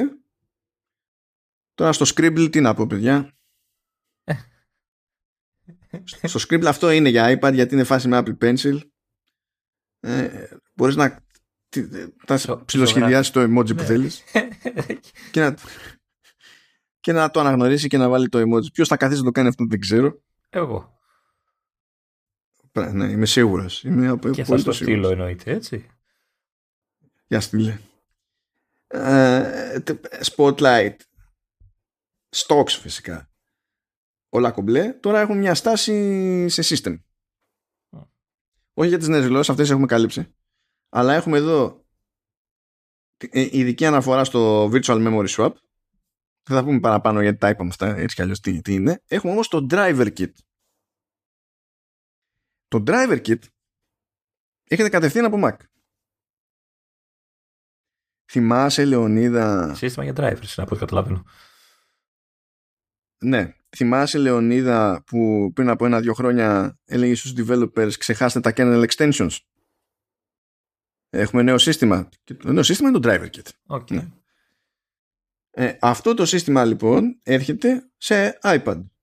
Πράγμα που σημαίνει ότι μπορούμε να κουμπώσουμε πάνω ε, hubs, ε, τε- κάρτες PCI με interface με Thunderbolt ξέρω εγώ και τέτοια ό,τι να είναι με USB whatever και τα συναφή και να τα αναγνωρίσει όπως το ίδιο driver kit τα αναγνωρίζει και σε Mac. Εδώ υπάρχει ένα τεράστιο ερωτηματικό για το τι σο υποστήριξη θα έχουν σε επίπεδο λειτουργικότητας δηλαδή. Το, εγώ τα κούμπωσα αυτά πάνω. Όντως θα δουλέψουν ό- όλα. Ξέρω εγώ. Η ερώτηση είναι, ε, η ερώτηση είναι αν ε, χρειάζεται να κάνει κάτι ο developer ή όλα τα αναλαμβάνει το driver kit. Αν υποστηρίζει driver kit σε Mac τότε είναι η ίδια, είναι η ίδια φάση. Αν δεν υποστηρίζει γιατί υπολόγιζε ότι εγώ κάνω την εφαρμογή μόνο σε iOS και, και iPadOS και δεν, υπήρχε κανένας, δεν υπήρχαν extensions ξέρω εγώ για τέτοια ε, ή κάποιο τέτοιο σύστημα μπορεί να μην το έκανε ποτέ. Έτσι. Αλλά τώρα ε, θα δουλεύει δίπορτο τουλάχιστον. Άρα δημιουργείται η ελπίδα ότι μπορεί να δούμε αξεσουάρ και περιφερειακά που κανονικά δεν θα τα βλέπαμε για σε iPad, να συνδέονται δηλαδή σε iPad. Έτσι, πιο, πιο εξειδικευμένα πράγματα, ρε παιδί μου, αυτό. Φαντάζομαι ότι σε αυτό βασίζεται ακόμη και η υποστήριξη για εξωτερικά μόνη του. Γιατί πριν απλά τους έστειλε βίντεο, ήταν mirroring, τέλος. Ενώ τώρα τα υποστηρίζει κανονικά. Νομίζω ότι όλο αυτό πηγαίνει πακέτο. Άρα θα μπορέσουμε να συνδέσουμε κουτί με 3090 Nvidia πάνω και να τρέξει. Ποιο παιχνίδι θα την κάνει κάτι, γιατί δεν, δεν υπάρχει υποστήριξη για τέτοια πράγματα. Δεν υπάρχει υποστήριξη έτσι κι αλλιώς σε Apple Silicon για εξωτερικές κάρτες γραφικών. Αυτό είναι άλλο καπέλο. Αλλά ε, μπορείς να βάλεις ένα σκάνερ πάνω στο iPad, το οποίο θα είναι απίστευτα αστείο. Α, μπράβο. Και, και εκείνα τα παλιά που ήταν τα, του χειρό που τα κούναγε. Που φροντίζει κανένα. που είχα τέτοιο. και τα φτιαράκια. Oh dear. Και νομίζω τελειώνουμε. Ναι, ναι, τελειώνουμε, όντως. Ε, αλλά αυτό το driver kit, αυτό θα πιάσει τόπο, παιδιά. Απλά δεν έχει αποσαφινιστεί πώς ακριβώς. Γιατί περιμένουμε να δούμε τώρα στην πράξη τι συμπεριφορά θα έχουν τα διάφορα περιφερειακά. Θα πει κάποιος, ήδη μπορούσαμε να βάλουμε κάποια hubs πάνω. Ναι, αλλά αυτό δεν σημαίνει ότι την πάλευαν όλα ακριβώς όπως έπρεπε. Ε, τώρα ίσως να, να είναι λίγο αλλιώς και να τις καπουλάρουμε. Tips, translate, TV app, visual lookup και wallet τα έχουμε πει και κάπως έτσι τελειώκαμε με iPad OS μέχρι να συνειδητοποιήσουμε όπως και τις προηγούμενες δύο φορές σε επόμενο επεισόδιο ότι έχουμε απόνερα και θα έρθουμε να ρεφάρουμε. Δεν είναι θέμα ε, τα κάλυψουμε ό,τι και να τα βασικά τα είπαμε. Α, το zoom in ήταν το τζέρτζελο με state manager ξεκάθαρα δηλαδή το, το όλο πράγμα Οπότε νομίζω ότι θεωρητικά πιάσαμε στόχο το να καλύψουμε τα, τα του WWDC μέσα σε τρία επεισόδια. Ναι, ναι άνετα. Αυτό έχουμε γενικά. Είμαστε. Είμαστε, είμαστε. Είμαστε, είμαστε, είμαστε το, είμαστε το χουμέντες, ναι. Το κακό είναι ότι θα ξαναυτώσουμε γιατί θα σκάσουν οι beta. Έτσι. Αν και δεν βιάζομαι φέτος η αλήθεια είναι, γιατί έτσι, τα, τα φαντεζή τα περισσότερα δεν με, δεν με αγγίζουν. Αλλά εσύ ξέρω δεν θα την γλιτώσουμε, ειδικά σε iPhone. Θα δω, δεν ξέρω. Θα δω. Θα έρθει, να περιμένουμε λίγες μέρες ακόμη μέχρι να πάρουν φόρα, θα δω. Κάθε χρόνο αυτό λες. Θα δω, θα δω, κάθε χρόνο θα δω. ναι, ναι. Ε, λοιπόν, τώρα από την επόμενη θα έρθουμε έτσι, θα αρχίσουμε να τα βάζουμε σε πιο κλασική σειρά τα θέματά μας και τα συναφή έχουμε και να καλύψουμε κάποια πραγματάκια σε εφαρμογές. Πρώτα απ' όλα έκανε update το κάμο. Το οποίο ε, λέμε ότι πάει για φούντο, αλλά έφερε κάποια stuff που δεν είναι εφικτά Οπότε θα έχουμε Για φούντο δεν πάει, γιατί εντάξει, πόσοι πια είναι που έχουν το όλο καινούριο σύστημα κτλ. Εντάξει. Όπως και το Duet. Και στη τελική υποστηρίζει και Windows και Android και τα λοιπά. Ναι. Το, το άλλο είναι αυτό. Έτσι. Όπως και το Duet που όταν βγήκε το Side λέγανε πέθανε και ακόμα υποστηρίζει γιατί υπάρχουν πολλά μηχανήματα παλιότερα που τα καλύπτει το Duet. Mm. Εγώ νομίζω ότι έχει ένα νόημα να κάνουμε και μια ειδική αναφορά σε Disney Plus. Διότι η εφαρμογή Disney Plus. Ε, εσύ για Disney; Ε, τι να κάνω. Να σου πω κάτι. Πώς θα... πρώτα, απ όλα, πρώτα απ' όλα το χρειάζομαι επειδή κάνουμε showrunners. Τι θα γίνει. Πώς θα... Τι... Ε, εντάξει, είναι ωραία η δικαιολογία που είπες. Εντάξει, το, αλλά είμαι σίγουρος ότι είσαι κρυφοφάν έτσι, όλης της φιλοσοφίας της εταιρείας και των σειρών. Κρυφοφάν, εντάξει. Το, το, μόνο, το μόνο πράγμα που εξακολουθώ να παραδέχομαι συστηματικά μετά από τόσα χρόνια είναι, είναι η Pixar, αλλά Αμερική. Ναι. Λοιπόν, ε, είναι ειδική περίπτωση εφαρμογής από την άποψη ότι σε αντίθεση με άλλους παρόχους τέτοιου περιεχομένου, με άλλους παρόχους streaming video και τις εφαρμογές τους, κάνει κάποια πράγματα με, σε, σε Apple OS που δεν τα κάνουν άλλοι. Κάνει πράγματα που το Netflix App δεν τα κάνει. Κάνει πράγματα που το Amazon, ε, το, το Prime Video App δεν τα κάνει. Okay. Ε, και δεν είχαμε μια τέτοια εφαρμογή που να κάνει τέτοιο κόπο να κουμπώσει τόσο καλά με το σύστημα. Οπότε τώρα που φύτρωσε το Disney Plus έχουμε πράγματα να συζητήσουμε και για αυτά. Κάτι, κάτι μου λέει πάντως ότι πρέπει να έχει παιχτεί κάποια συμφωνία για αυτό το πράγμα. Ε, τώρα και εσύ γιατί, επειδή είναι στο Board of Directors η σύζυγος του συγχωρεμένου όχι και έχει μερίδιο. Όχι μόνο γι' αυτό, εντάξει, αλλά και γιατί έβλεπα στο, από την ημέρα που βγήκε το Disney Plus στην Ελλάδα ότι στο, στο App Store, στο Today, ε, μέρα παραμέρα είχε κάτι από Disney Plus να σου δείξει, να σου προωθήσει. Οπότε λέω, κάτι θέλουν να μας πούνε. γενικά όταν, κάνει, όταν ένας πάροχος κάνει τον κόπο και υποστηρίξει όλα αυτά τα κουμπώματα ε, έχει άλλη πρόθεση από την Apple. Που αυτό, αυτό δεν το έχει κρύψει καν. Δηλαδή και με την Amazon έχει, διαφορε... έχει ειδική συμφωνία. Δεν ξέρω αν παίζει κάποιος γεωγραφικός περιορισμός εκεί πέρα και κάνει κάποια πράγματα στην Αμερική που δεν ισχύουν εδώ. Γιατί εμείς και καλά, εμείς, εδώ δεν είμαστε αγορά Amazon Prime, είμαστε αγορά Prime Video. Ίσως να παίζει κανένα περίεργο εκεί πέρα διαδικαστικό τώρα, τυπικό. Ή whatever. Αλλά Disney Plus το πήραν legit και ε, σίγουρα έχουν. Πρώτα απ' όλα, τέλος πάντων, καλά, θα τα πούμε την επόμενη φορά λογικά. Okay. Αλλά έχει, έχει ζουμί. Δεν περίμενα να έχω να σχολιάσω τώρα την εφαρμογή του Disney Plus. Ε, στα σοβαρά, δηλαδή σε command Πέραν το να πούμε, Α, βγήκε Disney, ήρθε Disney Plus στην Ελλάδα. Ε, εντάξει. Πόσες φορές έχεις δει το Encanto, θα μας πεις; Καμία. Έλα τώρα, α τα ψέματα. Ο, καμία αλήθεια, δεν κάνω πλάκα. Γιατί με το που έσκασε το Disney Plus είχαμε στο πρόγραμμα να καλύψουμε κάποια πράγματα που ε, από πριν το είχαμε αποφασίσει δηλαδή. Οπότε πρέπει να δούμε τη μία μαζεμένα άλλα. Οπότε πακέτο. Να σε δω να βλέπεις animation. Γιατί ρε, μια χαρά. από, για αυτό που λέω από Pixar Stuff και τέτοια. Τα Pixar, και κάποια που παραμένουν Disney Animation. Γιατί εντάξει, π.χ. ξέρω εγώ το Frozen δεν είναι Pixar. Ναι. Έτσι, δηλαδή είναι, το παίζει λίγο δίπορτο εκεί πέρα μετά, στα εσωτερικά της. Είσαι φαν, έχεις στηθεί η Έλσα ή η Άννα στο, στις αποκρίες. ναι, ναι, και, ναι. η Έλσα μην τη βέζω στις απόκριες γιατί θα πέσει μετοχή της Disney όχι τίποτα άλλο, κρίμα είναι και θα το βλέπω μετά στο widget για τα stocks και θα με πιάνει κατάβληψη Αυτά. Ευχαριστούμε και πάλι τη LIP για την υποστήριξή της. Θυμηθείτε ότι έχουμε τα links για τα job openings. Κάντε τα κουμάντα σας, πως κάνετε και καμιά νέα αρχή τη, τη σεζόν που έρχεται.